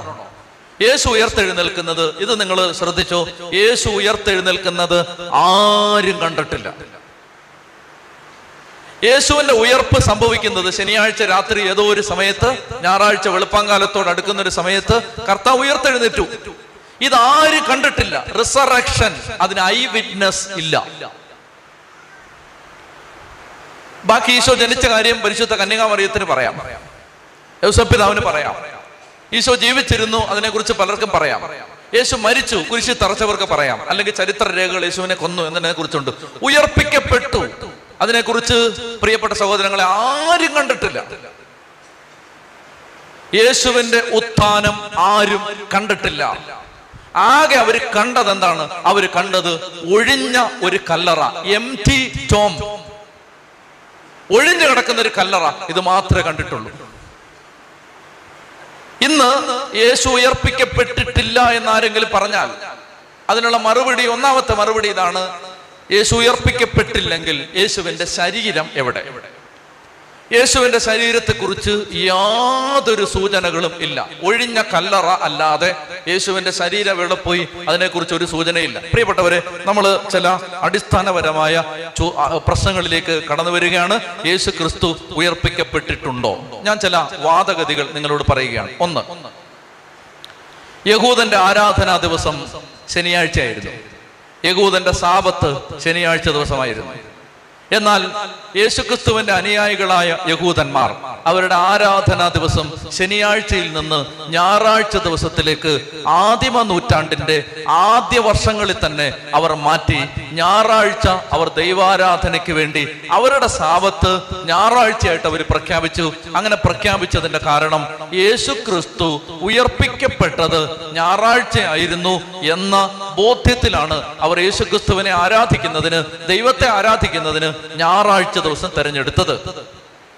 ഇത് മാത്രമല്ല, യേശു ക്രിസ്തു മരിച്ച് അടക്കപ്പെട്ടതിന് ശേഷം യേശുവിന്റെ ശിഷ്യന്മാർക്ക് പലർക്കും നേരിട്ട് പ്രത്യക്ഷപ്പെട്ടതായി അത് കണ്ട ശിഷ്യന്മാര് തന്നെ വേദപുസ്തകത്തിൽ രേഖപ്പെടുത്തിയിരിക്കുന്നു. വചനത്തിൽ അവർ ആ കാലഘട്ടത്തിൽ എഴുതപ്പെട്ട ഗ്രന്ഥങ്ങളിൽ 5000+ തിരുവെഴുത്തുകൾ, ബൈബിൾ പോലെയുള്ള 5000+ മാനുസ്ക്രിപ്റ്റുകൾ യേശുക്രിസ്തുവിന്റെ മരണത്തെക്കുറിച്ചും ഉയർപ്പിനെക്കുറിച്ചും യേശുവിന്റെ ഉയർത്തെഴുന്നേൽപ്പിനെ കുറിച്ച് സ്വർഗാരോഹണത്തെക്കുറിച്ചൊക്കെ വിവരിക്കുന്ന 5000+ കൈയെഴുത്ത് പ്രതികൾ, എഴുത്തുകൾ ഇന്ന് ലോകത്ത് നിലവിലുണ്ട്. പ്രിയപ്പെട്ടവരെ, അതിനകത്ത് യേശു ക്രിസ്തു ഉയർപ്പിക്കപ്പെട്ടു എന്നതിന്, യേശു ക്രിസ്തു ഉയർപ്പിക്കപ്പെട്ടതിന് ശേഷം പ്രത്യക്ഷപ്പെട്ട ആളുകൾ, ആ പ്രത്യക്ഷപ്പെട്ട ആളുകളുടെ ദൃക്സാക്ഷി വിവരണം, നമ്മളതിനെക്കുറിച്ച് പൗലോസ്ലീഗയാണ് ഈ പറയുന്ന വിഷയത്തെക്കുറിച്ച് കാര്യമായിട്ട് സംസാരിക്കുന്നത്. എടുക്കാം 1 Corinthians 15. 1 Corinthians 15. അതാണ് നമ്മൾ ഈ ദിവസങ്ങളിൽ ചിന്തിച്ചുകൊണ്ടിരുന്ന വചനം. ഉറക്കെ വായിക്കാം. സഹോദരരെ, നിങ്ങൾ സ്വീകരിച്ചതും നിങ്ങളുടെ രക്ഷയ്ക്ക് അടിസ്ഥാനമായി നിലകൊള്ളുന്നതും നിങ്ങൾക്ക് രക്ഷ പ്രദാനം ചെയ്തതുമായ സുവിശേഷം ഞാൻ എപ്രകാരമാണ് നിങ്ങളോട് പ്രസംഗിച്ചതെന്ന് ഞാൻ നിങ്ങളെ അനുസ്മരിപ്പിക്കാം. വിശുദ്ധ ലിഖിതങ്ങളിൽ പറഞ്ഞിട്ടുള്ളതുപോലെ ക്രിസ്തു നമ്മുടെ പാപങ്ങൾക്ക് വേണ്ടി മരിക്കുകയും സംസ്കരിക്കപ്പെടുകയും എഴുതപ്പെട്ടിരിക്കുന്നത് പോലെ 3-ാം ദിവസം ഉയർപ്പിക്കപ്പെടുകയും ചെയ്തു. 5-ാം വാക്യം വായിക്കേ. അവൻ കേപ്പായിക്കും പിന്നീട് 12 പേർക്കും പ്രത്യക്ഷനായി. ഉയർപ്പിക്കപ്പെട്ടതിന് ശേഷം അവൻ പത്രോസിനും 12 അപ്പസ്തോലന്മാർക്കും പ്രത്യക്ഷനായി. അതിനുശേഷം ഒരുമിച്ച് 500+ സഹോദരന്മാർക്ക് പ്രത്യക്ഷനായി. അവരിൽ ഏതാനും പേർ മരിച്ചുപോയി, മിക്കവരും ഇന്ന് ജീവിച്ചിരിപ്പുണ്ട്. പൗലോസ്ലീഹ പറയുകയാണ്, യേശു ക്രിസ്തു മരണത്തിന് ശേഷം പത്രോസിനും അപ്പസ്തോലന്മാർക്കും പ്രത്യക്ഷപ്പെട്ടു. അതിനുശേഷം അവൻ ഒരുമിച്ച് എത്ര പേർക്ക്? 500-ലധികം ആളുകൾക്ക് പ്രത്യക്ഷപ്പെട്ടു. അവരിൽ കുറച്ചുപേരെ മരിച്ചുപോയിട്ടുള്ളൂ. മിക്കവരും പൗലോസ്ലീഹ കോറിന്തോസ് ലേഖനം എഴുതുന്ന സമയത്ത് പൗലോസ് ആ നാട്ടിലെ ജനങ്ങളോട് പറയുകയാണ്, നിങ്ങൾക്കറിയാലോ, അതിൽ പലരും, മിക്കവാറും എല്ലാവരും തന്നെ ഇപ്പോഴും ജീവിച്ചിരിപ്പുണ്ട്. എന്ന് പറഞ്ഞാൽ ആദിമസഭയിൽ 100 കണക്കിന് ആളുകൾ ഉയർപ്പിക്കപ്പെട്ട ക്രിസ്തുവിനെ നേരിട്ട് കണ്ടിട്ടുണ്ട്. ചത്തി പറ ഹല്ലേലൂയാ. നേരിട്ട് കണ്ടിട്ടുണ്ട്. അതായത് കെട്ടുകഥയല്ലത്, കെട്ടുകഥയല്ല. ഉയർപ്പിക്കപ്പെട്ട യേശുവിനെ ആദിമസഭയിൽ 100 കണക്കിന് ആളുകള് നേരിട്ട് കണ്ട് സംസാരിച്ച് അവനോട് ആശയവിനിമയത്തിൽ ഏർപ്പെട്ട് അവന്റെ ഉപദേശം സ്വീകരിച്ച് അനുഗ്രഹം വാങ്ങിച്ച് സൗഖ്യം വാങ്ങിച്ച് യേശു ക്രിസ്തു ജീവനോടെ പ്രത്യക്ഷപ്പെട്ടു. ജീവനോടെ മരിച്ചില്ല. കല്ലറ അവനെ ഒതുക്കിയില്ല. കല്ലറ പൊട്ടിച്ച് അവൻ എഴുന്നേറ്റത് ആരും കണ്ടിട്ടില്ല. പക്ഷെ എഴുന്നേറ്റവനെ ഇഷ്ടം പോലെ ആളുകൾ കണ്ടിട്ടുണ്ട്. ചൊല്ലി പറഞ്ഞേ ഹല്ലേലൂയ. ഒരു കാര്യം അതാണ്, പോസ്റ്റ് റിസറക്ഷൻ ടെസ്റ്റിമണീസ്. ഉത്ഥാനത്തിന് ശേഷം കണ്ട ആളുകള്, പ്രത്യക്ഷപ്പെട്ട ആളുകള് എഴുതി വെച്ചത് പറഞ്ഞത്. പിന്നീട് പൗലോസ് പറയുകയാണ്, 7-ാം വാക്യം, പിന്നീട് അവൻ യാക്കോബിനും തുടർന്ന് മറ്റെല്ലാ അപ്പോസ്തലന്മാർക്കും കാണപ്പെട്ടു. ഏറ്റവും ഒടുവിൽ അകാലജാതൻ എന്നതുപോലെ എനിക്കും അവിടുന്ന് പ്രത്യക്ഷനായി. കേൾക്കുന്നുണ്ടോ? ദൃക്സാക്ഷി വിവരണം. I witness. ആര്? പൗലോസ്ലീഹ. ഇവിടെ നമ്മൾ നിൽക്കണം. ആരായിരുന്നു ഈ പൗലോസ്?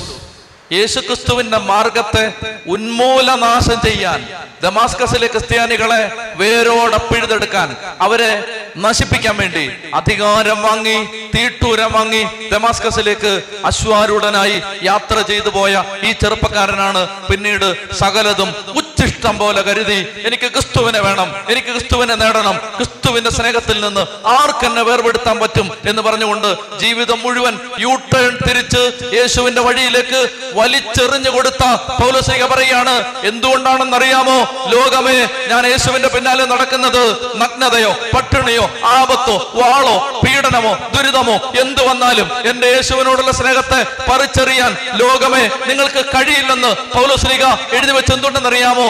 ഉയർത്തെഴുന്നേറ്റ യേശുവിനെ പൗലോസ്ലീഹ നേരിട്ട് കണ്ടു. ചൊല്ലി പറഞ്ഞേ ഹല്ലേലൂയാ, ഹല്ലേലൂയാ. കഴിഞ്ഞ 2000 വർഷമായി തിരുസഭ ഭംഗമില്ലാതെ, താളപ്പിഴകളില്ലാതെ, അപഭ്രംശങ്ങളില്ലാതെ, ചക്രവർത്തിമാര് നോക്കിയിട്ട്, പ്രജാപതികൾ നോക്കിയിട്ട്, രാഷ്ട്രീയക്കാര് നോക്കിയിട്ട്, നിരീശ്വരവാദികൾ നോക്കിയിട്ട്, മാധ്യമങ്ങൾ നോക്കിയിട്ട് തകരാതെ ഇന്ന് തലയെടുപ്പോടെ നിൽക്കുന്നതിന്റെ കാരണം ഉയർത്തെഴുന്നേറ്റ ക്രിസ്തു ജീവനോടെ ഈ സഭയിൽ ഉള്ളത് കൊണ്ടാണ്. ജീവിക്കുന്ന ഒരു ദൈവം നമ്മുടെ കൂട്ടത്തിൽ ഉള്ളത് കൊണ്ടാണ് നമ്മൾ ഇന്ന് ജീവിച്ചിരിക്കുന്നത്. ചൊല്ലി പറഞ്ഞേ ഹല്ലേലൂയാ, ഹല്ലേലൂയാ, ഹല്ലേലൂയാ. എന്റെ പ്രിയപ്പെട്ട മക്കളെ, മരിച്ചുപോയവരുടെ ഓർമ്മയാചരണം നടത്തി ജീവിക്കുന്ന ആളുകളെന്നല്ല നമ്മൾ ആരെ വിശ്വസിക്കുന്നു അവൻ നമുക്കിടയിൽ ജീവിച്ചിരിപ്പുണ്ട്, ജീവിച്ചിരിക്കുകയാണ്. ഒരു പരിശുദ്ധ കുർബാന എഴുന്നള്ളിക്കുമ്പോൾ അവൻ ഇറങ്ങി വരികയാണ്. 2-3 പേർ അവന്റെ നാമത്തിൽ ഒരുമിച്ച് കൂടുമ്പോൾ അവൻ ഇറങ്ങി വരികയാണ്. യേശു എന്ന നാമം ഒരു വ്യക്തി ഹൃദയം വിട്ട് വിളിക്കുമ്പോൾ അവൻ മിന്നൽ വേഗത്തിൽ ഇറങ്ങി വരികയാണ്. ഉച്ചത്തിൽ പറഞ്ഞേ ഹല്ലേലൂയാ, ഹല്ലേലൂയാ. പ്രിയപ്പെട്ട സഹോദരങ്ങളെ, മറ്റൊരു കാര്യം, യേശു ഉയർപ്പിക്കപ്പെട്ടതിന്റെ 4-മത്തെ തെളിവ്. 1-മത്തേത് ഒഴിഞ്ഞ കല്ലറ, യേശുവിന്റെ ശവശരീരം കണ്ടെത്തിയിട്ടില്ല. 2-മത്തേത് ശനിയാഴ്ചയിൽ നിന്ന് ഞായറാഴ്ചയിലേക്ക് ദൈവാരാധന മാറിയത്. 3-മത്തേത് ഉയർപ്പിക്കപ്പെട്ട ക്രിസ്തു വ്യക്തിപരമായി അപ്പോസ്തലന്മാർക്കും 500-ലധികം ആളുകൾക്കും യാക്കോബിനും കേപ്പായിക്കും പൗലോസിനും ഒക്കെ പ്രത്യക്ഷപ്പെട്ടത്. 4-മത്തേത് യഹൂദന്മാരെ പേടിച്ച് കഥകടച്ച് മുറിക്കകത്ത് ഒളിച്ചിരുന്ന ശിഷ്യന്മാർ ഉയർപ്പിക്കപ്പെട്ട ക്രിസ്തുവിനെ കണ്ടതിന് ശേഷം തെരുവീഥിയിൽ ഇറങ്ങി നിന്നിട്ട് കൈ ഉയർത്തി ഉറക്കെ പ്രഖ്യാപിച്ചു, യഹൂദ ജനമേ, നിങ്ങൾ കുരിശിൽ തറച്ചു കൊന്ന മിശിഹ അവൻ ക്രിസ്തു, അവൻ ദൈവമായിരുന്നു. പ്രിയപ്പെട്ട സഹോദരങ്ങളെ, ആദിമ നൂറ്റാണ്ടിൽ യേശുക്രിസ്തുവിന് വേണ്ടി പീഡനമേറ്റുവാങ്ങിയ, ദുരിതങ്ങൾ ഏറ്റുവാങ്ങിയ 100 കണക്കിന്, 1000 കണക്കിന് ആളുകളെ തിരുസഭയുടെ ചരിത്രത്തിൽ നമ്മൾ കണ്ടെത്തുന്നുണ്ട്. വത്തിക്കാന്റെ വധക്കുന്നുകളിൽ, തലകീഴായി കുരിശിൽ തറയ്ക്കപ്പെട്ടവർ. നിങ്ങൾക്കറിയുമോ, പത്രോസ്ലീഹ കുരിശിൽ തറയ്ക്കപ്പെട്ടു, യൂദാസ്ലീഹ കുരിശിൽ തറയ്ക്കപ്പെട്ടു, ഫിലിപ്പോസ് കുരിശിൽ തറയ്ക്കപ്പെട്ടു. അന്ത്രയോസിന്റെ കുരിശിന് ഗുണനചിഹ്ന ആകൃതിയായിരുന്നു, ഗുണനചിഹ്നം എക്സ് പോലിരിക്കുന്ന കുരിശ്, വിശുദ്ധ അന്ത്രയോസിനെ കുരിശിൽ തറച്ച കുരിശ്.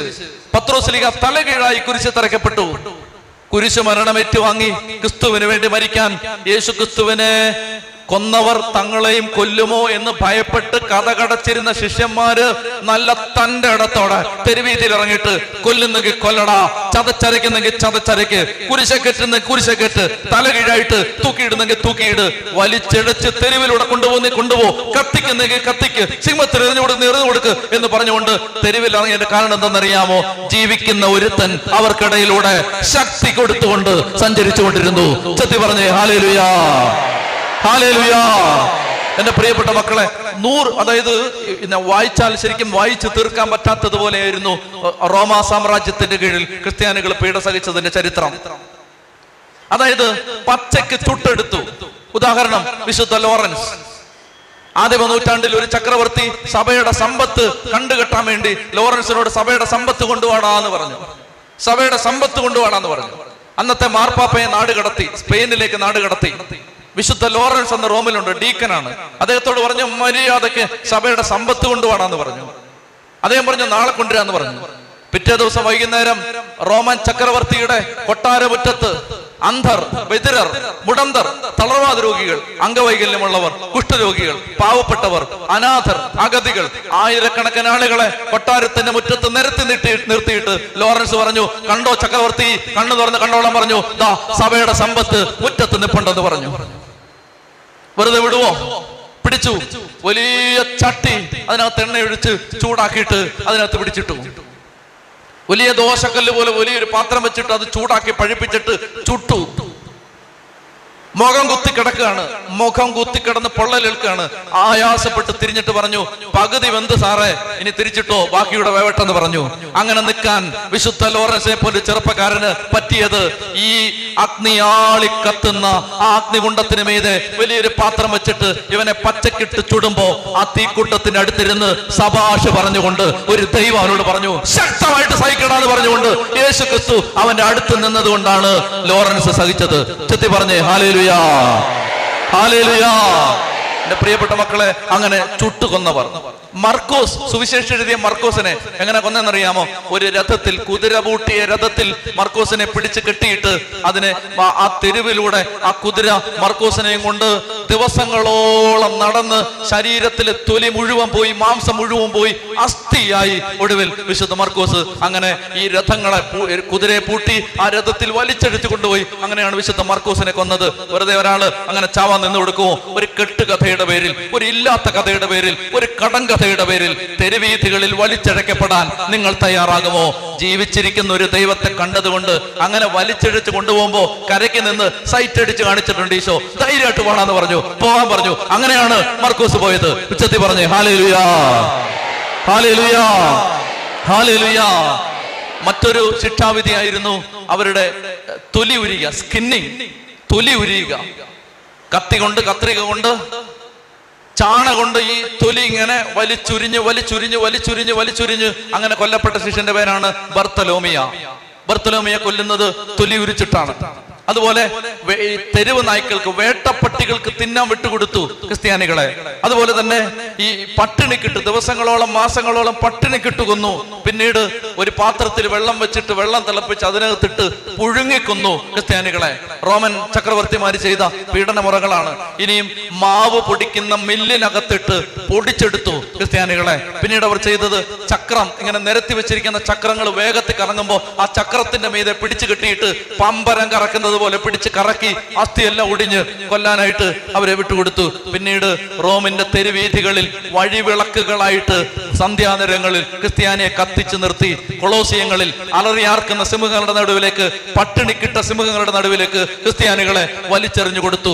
വത്തിക്കാന്റെ വധക്കുന്നുകളിൽ, റോമിലെ കൊളോസിയങ്ങളിൽ, ആംഫി തിയേറ്ററുകളിൽ, റോമിന്റെ തെരുവീഥികളിൽ പച്ചയ്ക്ക് തിന്ന്, പച്ചയ്ക്ക് വേട്ടയാടി ഈ മനുഷ്യരെ കൊല്ലുമ്പോഴും അവര് ധൈര്യത്തോടെ നിന്നത് ഒരു കെട്ടുക കഥ അതിൽ വിശ്വസിച്ചത് കൊണ്ടല്ല. ജീവിക്കുന്നൊരു ദൈവം അവരുടെ മുമ്പേ നടന്നിട്ട് സഹിക്കാൻ ശക്തി കൊടുത്തത് കൊണ്ടാണ് ആദിമ ക്രിസ്ത്യാനികൾ യേശുവിന് വേണ്ടി സഹിച്ചത്. ഉച്ചത്തിൽ പറഞ്ഞേ ഹല്ലേലൂയ. യേശു ഉയർത്തെഴുന്നേറ്റു എന്നതിന്റെ ഏറ്റവും പ്രധാനപ്പെട്ട തെളിവ് യേശുവിന് വേണ്ടി മരിക്കാൻ ലക്ഷക്കണക്കിന് കോടിക്കണക്കിന് ആളുകൾ ഇന്നും തയ്യാറായിരിക്കുന്നു. ഒരു കടങ്കഥയ്ക്ക് വേണ്ടിയല്ല. ജീവിച്ചിരിക്കുന്ന ഒരു ദൈവം അവർക്കറിയാം. സ്തേഫാനോസിനെ കല്ലെറിഞ്ഞ്, നിങ്ങൾക്ക് ഓർമ്മയുണ്ടോ? അങ്ങനെ കല്ലെറിഞ്ഞ് കൊല്ലുന്ന സമയത്ത് കർത്താവെ ഇവരോട് ക്ഷമിക്കണേ എന്ന് പറഞ്ഞ് അവർ ഹൃദയം നൊന്ത് ശത്രുക്കൾക്ക് വേണ്ടി പ്രാർത്ഥിച്ചിട്ട് സ്തേഫാനോസ് മരിച്ചു വീഴുന്ന സമയത്ത് എഴുതി വെച്ചിട്ടുണ്ട് അപ്പോസ്തല പ്രവർത്തനത്തിൽ, സമയം കിട്ടുമ്പോൾ എടുത്ത് വായിച്ചു, സ്വർഗീയ പിതാവിന്റെ വലതുഭാഗത്തിരുന്ന് നമുക്ക് വേണ്ടി മാധ്യസ്ഥം വഹിക്കുന്നു എന്നാണ് മറ്റെല്ലാ തിരുവെഴുത്തിന്റെ ഭാഗങ്ങളിലും പറഞ്ഞിരിക്കുന്നത്.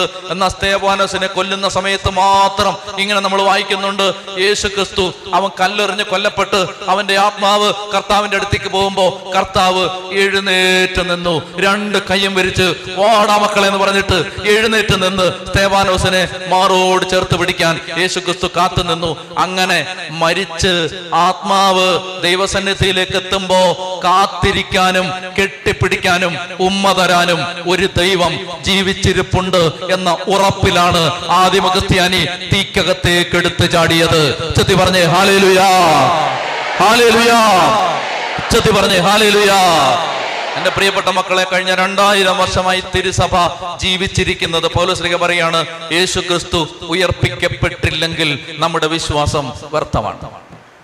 നമ്മൾ ഈ കൺവെൻഷൻ അവസാനിപ്പിക്കുമ്പോൾ നമ്മൾ യേശുവിന്റെ ഉത്ഥാനത്തെക്കുറിച്ച്, ഉയർത്തെഴുന്നേൽപ്പിനെ കുറിച്ച് ചിന്തിക്കുകയായിരുന്നു.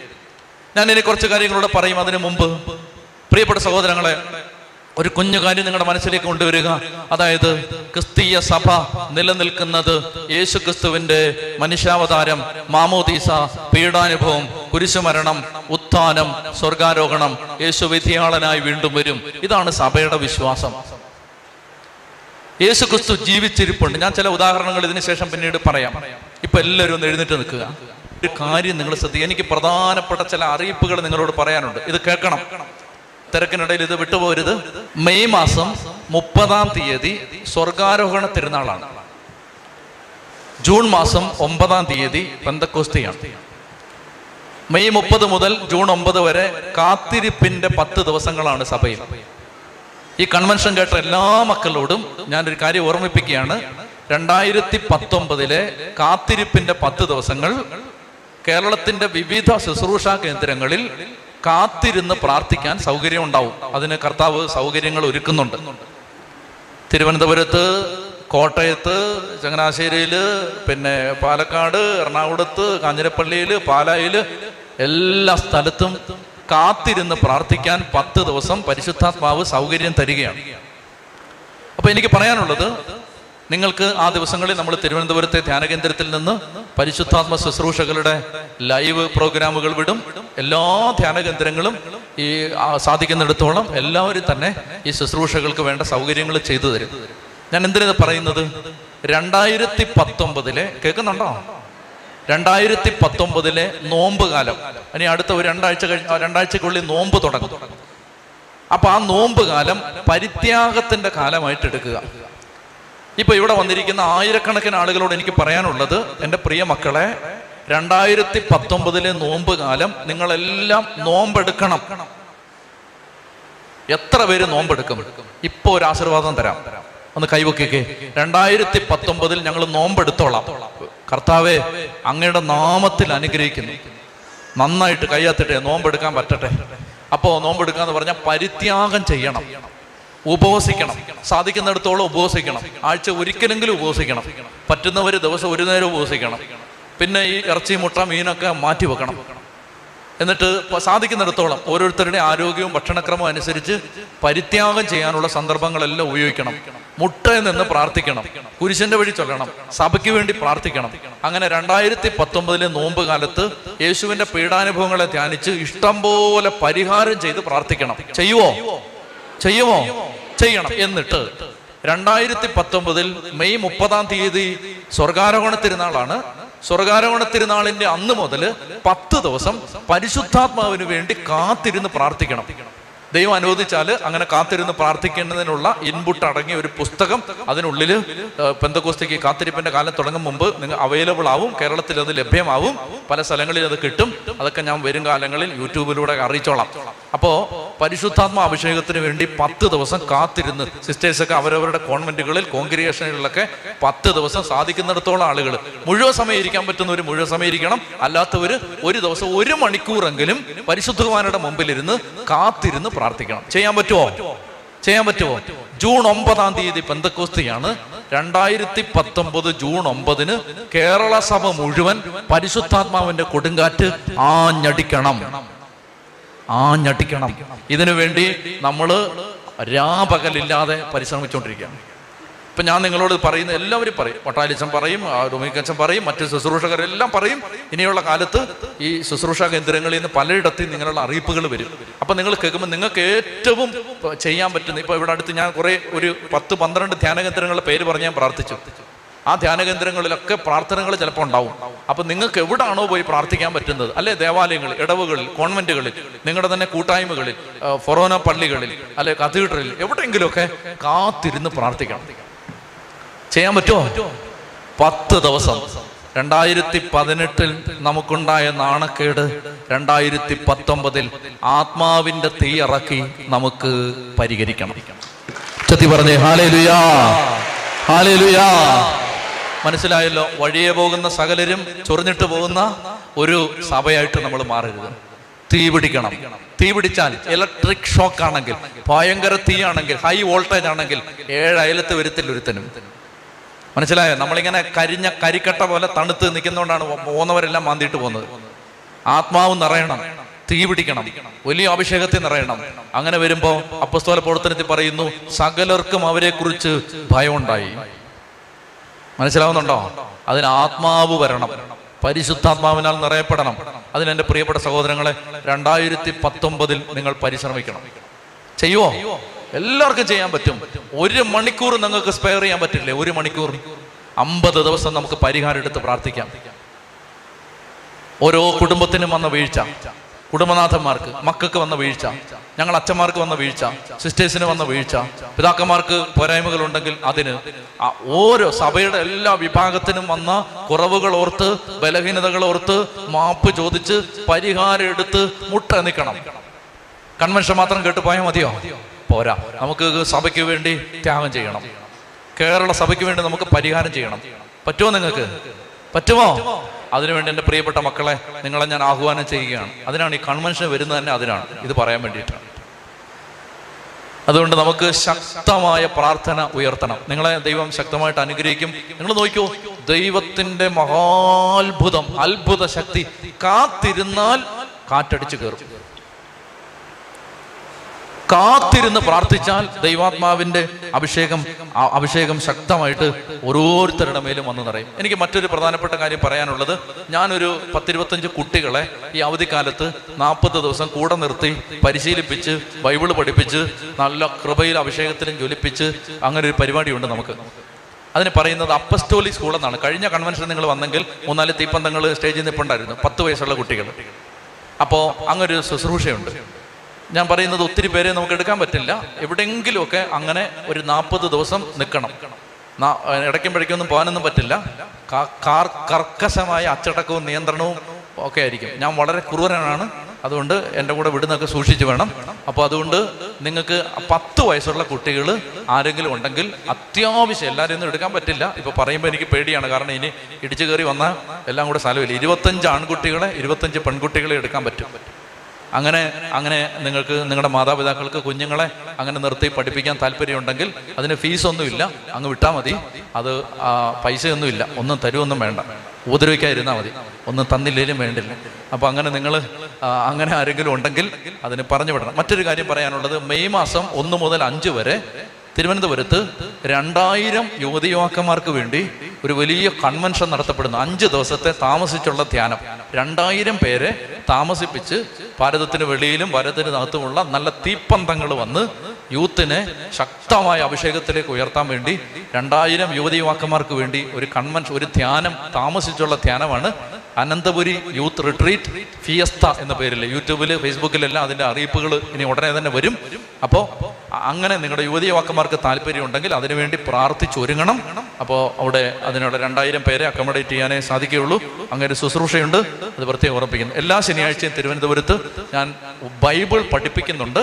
ഞാൻ അവിടെ ധ്യാനകേന്ദ്രത്തിൽ ആൾ കൂടണമെന്ന് ഒത്തിരി ആൾ വന്നാൽ നമുക്ക് സൗകര്യമില്ലിരുത്താൻ, അതുകൊണ്ട് സൗകര്യം പോലെയൊക്കെ വന്നാൽ മതി. പഠിപ്പിക്കുന്നുണ്ട്, അവിടെ വരാൻ പറ്റുന്നവർ വരിക. ഓൺലൈനിലൂടെ ഇത് നിങ്ങൾക്ക് ബൈബിൾ പഠിക്കാൻ പറ്റും. അത് എൻ്റെ പേരിൽ ഫാദർ ഡാനിയൽ പൂവണ്ണത്തിൽ എന്ന് പറഞ്ഞുകൊണ്ട് യൂട്യൂബിൽ ഒരു ഒഫീഷ്യൽ ചാനലുണ്ട്. അതിൽ ആ ചാനലിൽ നിങ്ങൾക്ക് ഇത് കിട്ടും, ഏതാണ് ബൈബിൾ സ്റ്റഡി. അതുപോലെ മൗണ്ട് കാർമൽ മിനിസ്ട്രീസിൻ്റെ ലൈവ് പ്രോഗ്രാമുണ്ട്. അവിടെ അത് നടക്കുന്ന സമയത്ത് തന്നെ നിങ്ങൾക്ക് ലൈവായിട്ട് വീട്ടിലിരുന്ന് ബൈബിൾ പഠിക്കാൻ പറ്റും. അപ്പോൾ ഇതെല്ലാം യൂട്യൂബിലുണ്ട്, ഫേസ്ബുക്കിലും ഉണ്ട്. അപ്പോൾ ഫേസ്ബുക്കിൽ യൂട്യൂബിലുള്ള സൗകര്യം പ്രയോജനപ്പെടുത്തി നിങ്ങൾ അവിടെ വരാൻ പറ്റുന്നവരവിടെ വരിക, വരാൻ പറ്റാത്തവർ വീടുകളിലിരുന്ന് ബൈബിൾ പഠിക്കുക. നമുക്ക് ഇനിയുള്ള കാലത്ത് ദൈവവചനം പഠിക്കണം.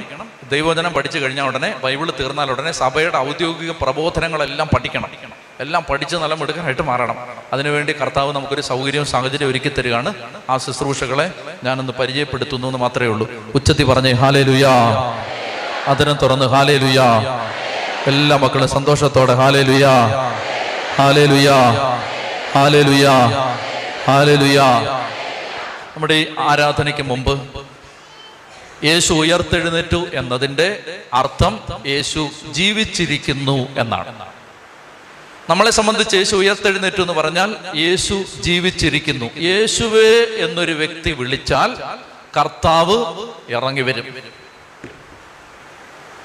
ഏത് സാഹചര്യത്തിലും മാറ്റം വരും. ലോക ചരിത്രത്തിൽ യേശുവിനെ പോലെ മനുഷ്യ മനസ്സുകളെ മാറ്റാൻ ശക്തിയുള്ള മറ്റൊരാളില്ല. യേശു ജീവിതങ്ങളെ മാറ്റും. കാരണം എന്താണ്? കർത്താവ് ജീവിച്ചിരിക്കുകയാണ്. ഒരാൾ ചെന്ന് കൗൺസിലിംഗ് കൊടുത്തു, പ്രാർത്ഥിച്ചു, ആൾക്ക് മാറ്റം വന്നു.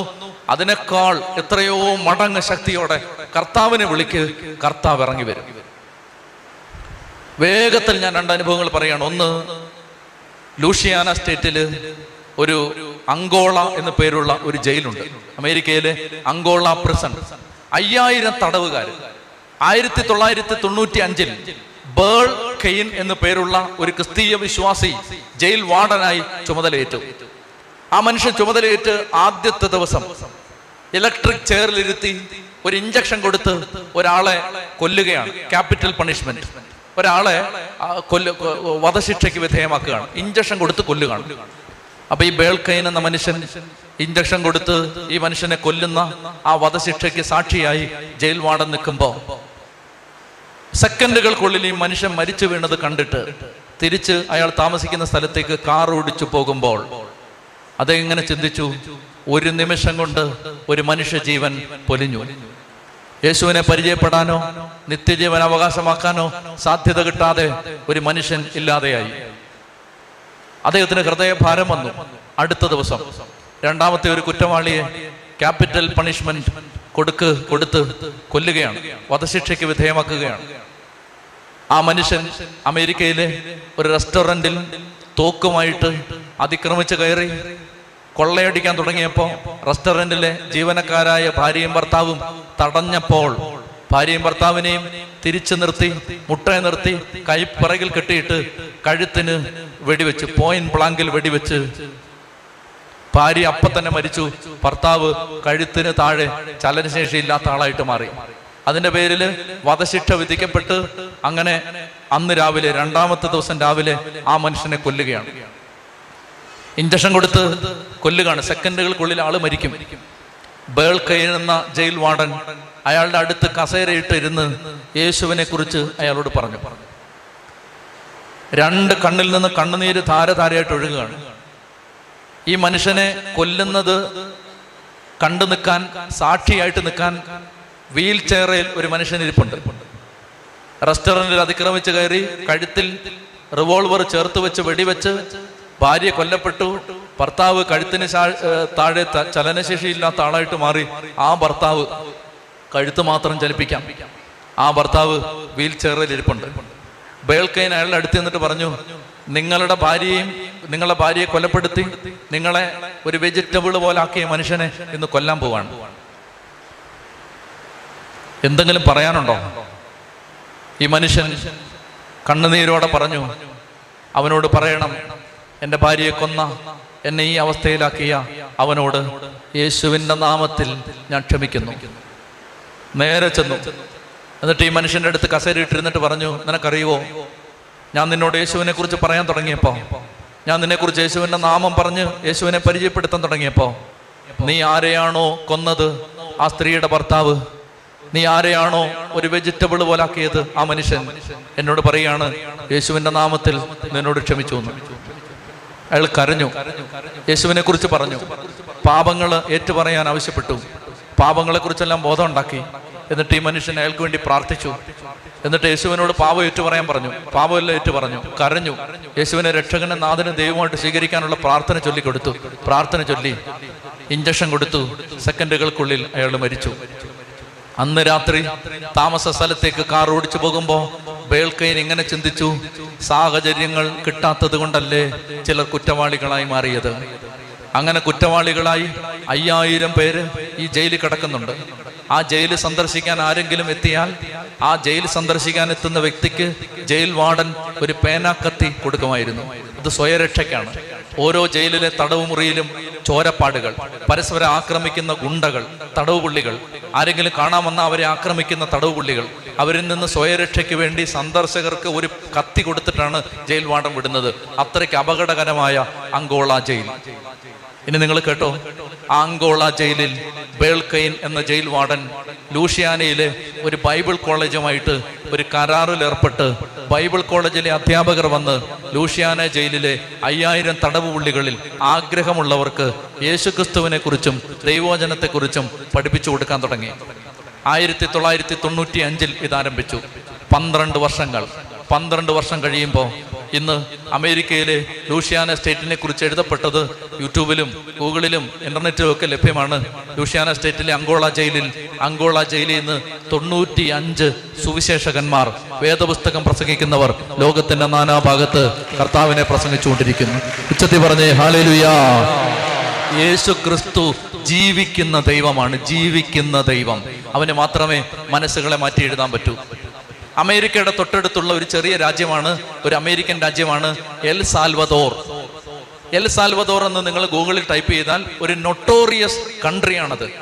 എന്ന് പറഞ്ഞാൽ ഒരു ദിവസം 10 പേര് തെരുവീഥികളിൽ അടിയിലും മാഫിയ പോരാട്ടങ്ങളിലും കൊല്ലപ്പെടുന്ന രാജ്യമാണ് El Salvador. Donald Trump L സാൽവദോറിലെ ആളുകളെ മുഴുവൻ അമേരിക്കയിൽ നിന്ന് നാടുകടത്തി അവരുടെ നാട്ടിലേക്ക് എല്ലാവരും തിരിച്ചു വിട്ടു. അത് അമേരിക്ക കയറാൻ സമ്മതിക്കില്ല. അങ്ങനെ ഈ എൽ സാൽവദോർ എന്ന് പറയുന്ന രാജ്യത്ത് ഈ ജയിലിൽ കിടക്കുന്ന 1000കണക്കിന് ആളുകൾ, മാഫിയ സംഘങ്ങൾ ജയിലിൽ കിടക്കുന്ന ആ ജയിലിൽ പേരോർത്തു വെച്ചു, മാനുവൽ റിവേര എന്ന് പറയുന്ന ഒരു അപകടകാരിയായ ക്രിമിനൽ. മാനുവൽ റിവേര ജയിലിൽ കിടന്നൊരു രാത്രിയിൽ മനസ്സ് നൊന്ത് കരയുകയാണ്.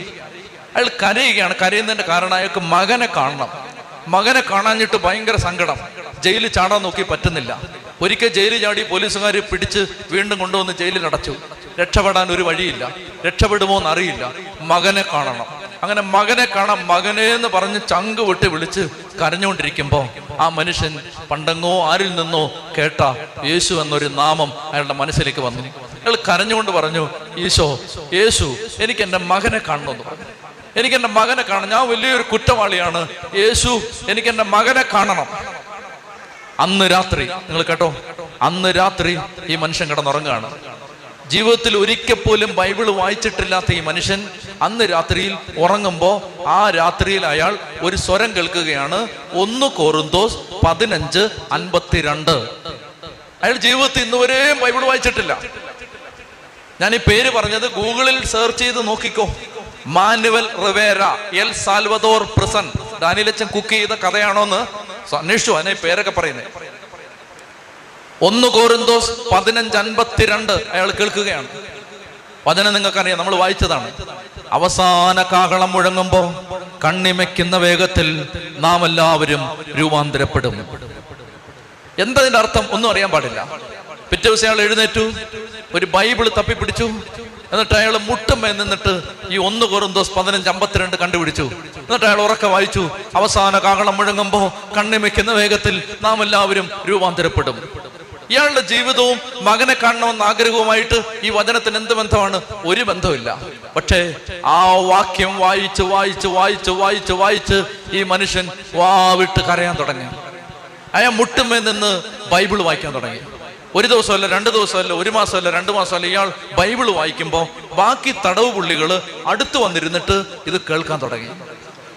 അയാൾ ബൈബിളിൽ നിന്ന് പലതവണ വായിച്ച് മനസ്സിലാക്കിയ കാര്യം, ഈ ഭീകരന്മാരാണ്, ഭീകരന്മാർ. നിങ്ങൾ എൽ സാൽവദോർ ജയിലെന്ന് യൂട്യൂബിൽ ടൈപ്പ് ചെയ്ത ഭീകരന്മാരെ കാണാൻ നിങ്ങൾക്ക്, ഭീകരന്മാർ, ഭയങ്കര ഭീകരന്മാർ, അവന്മാർ ചുറ്റും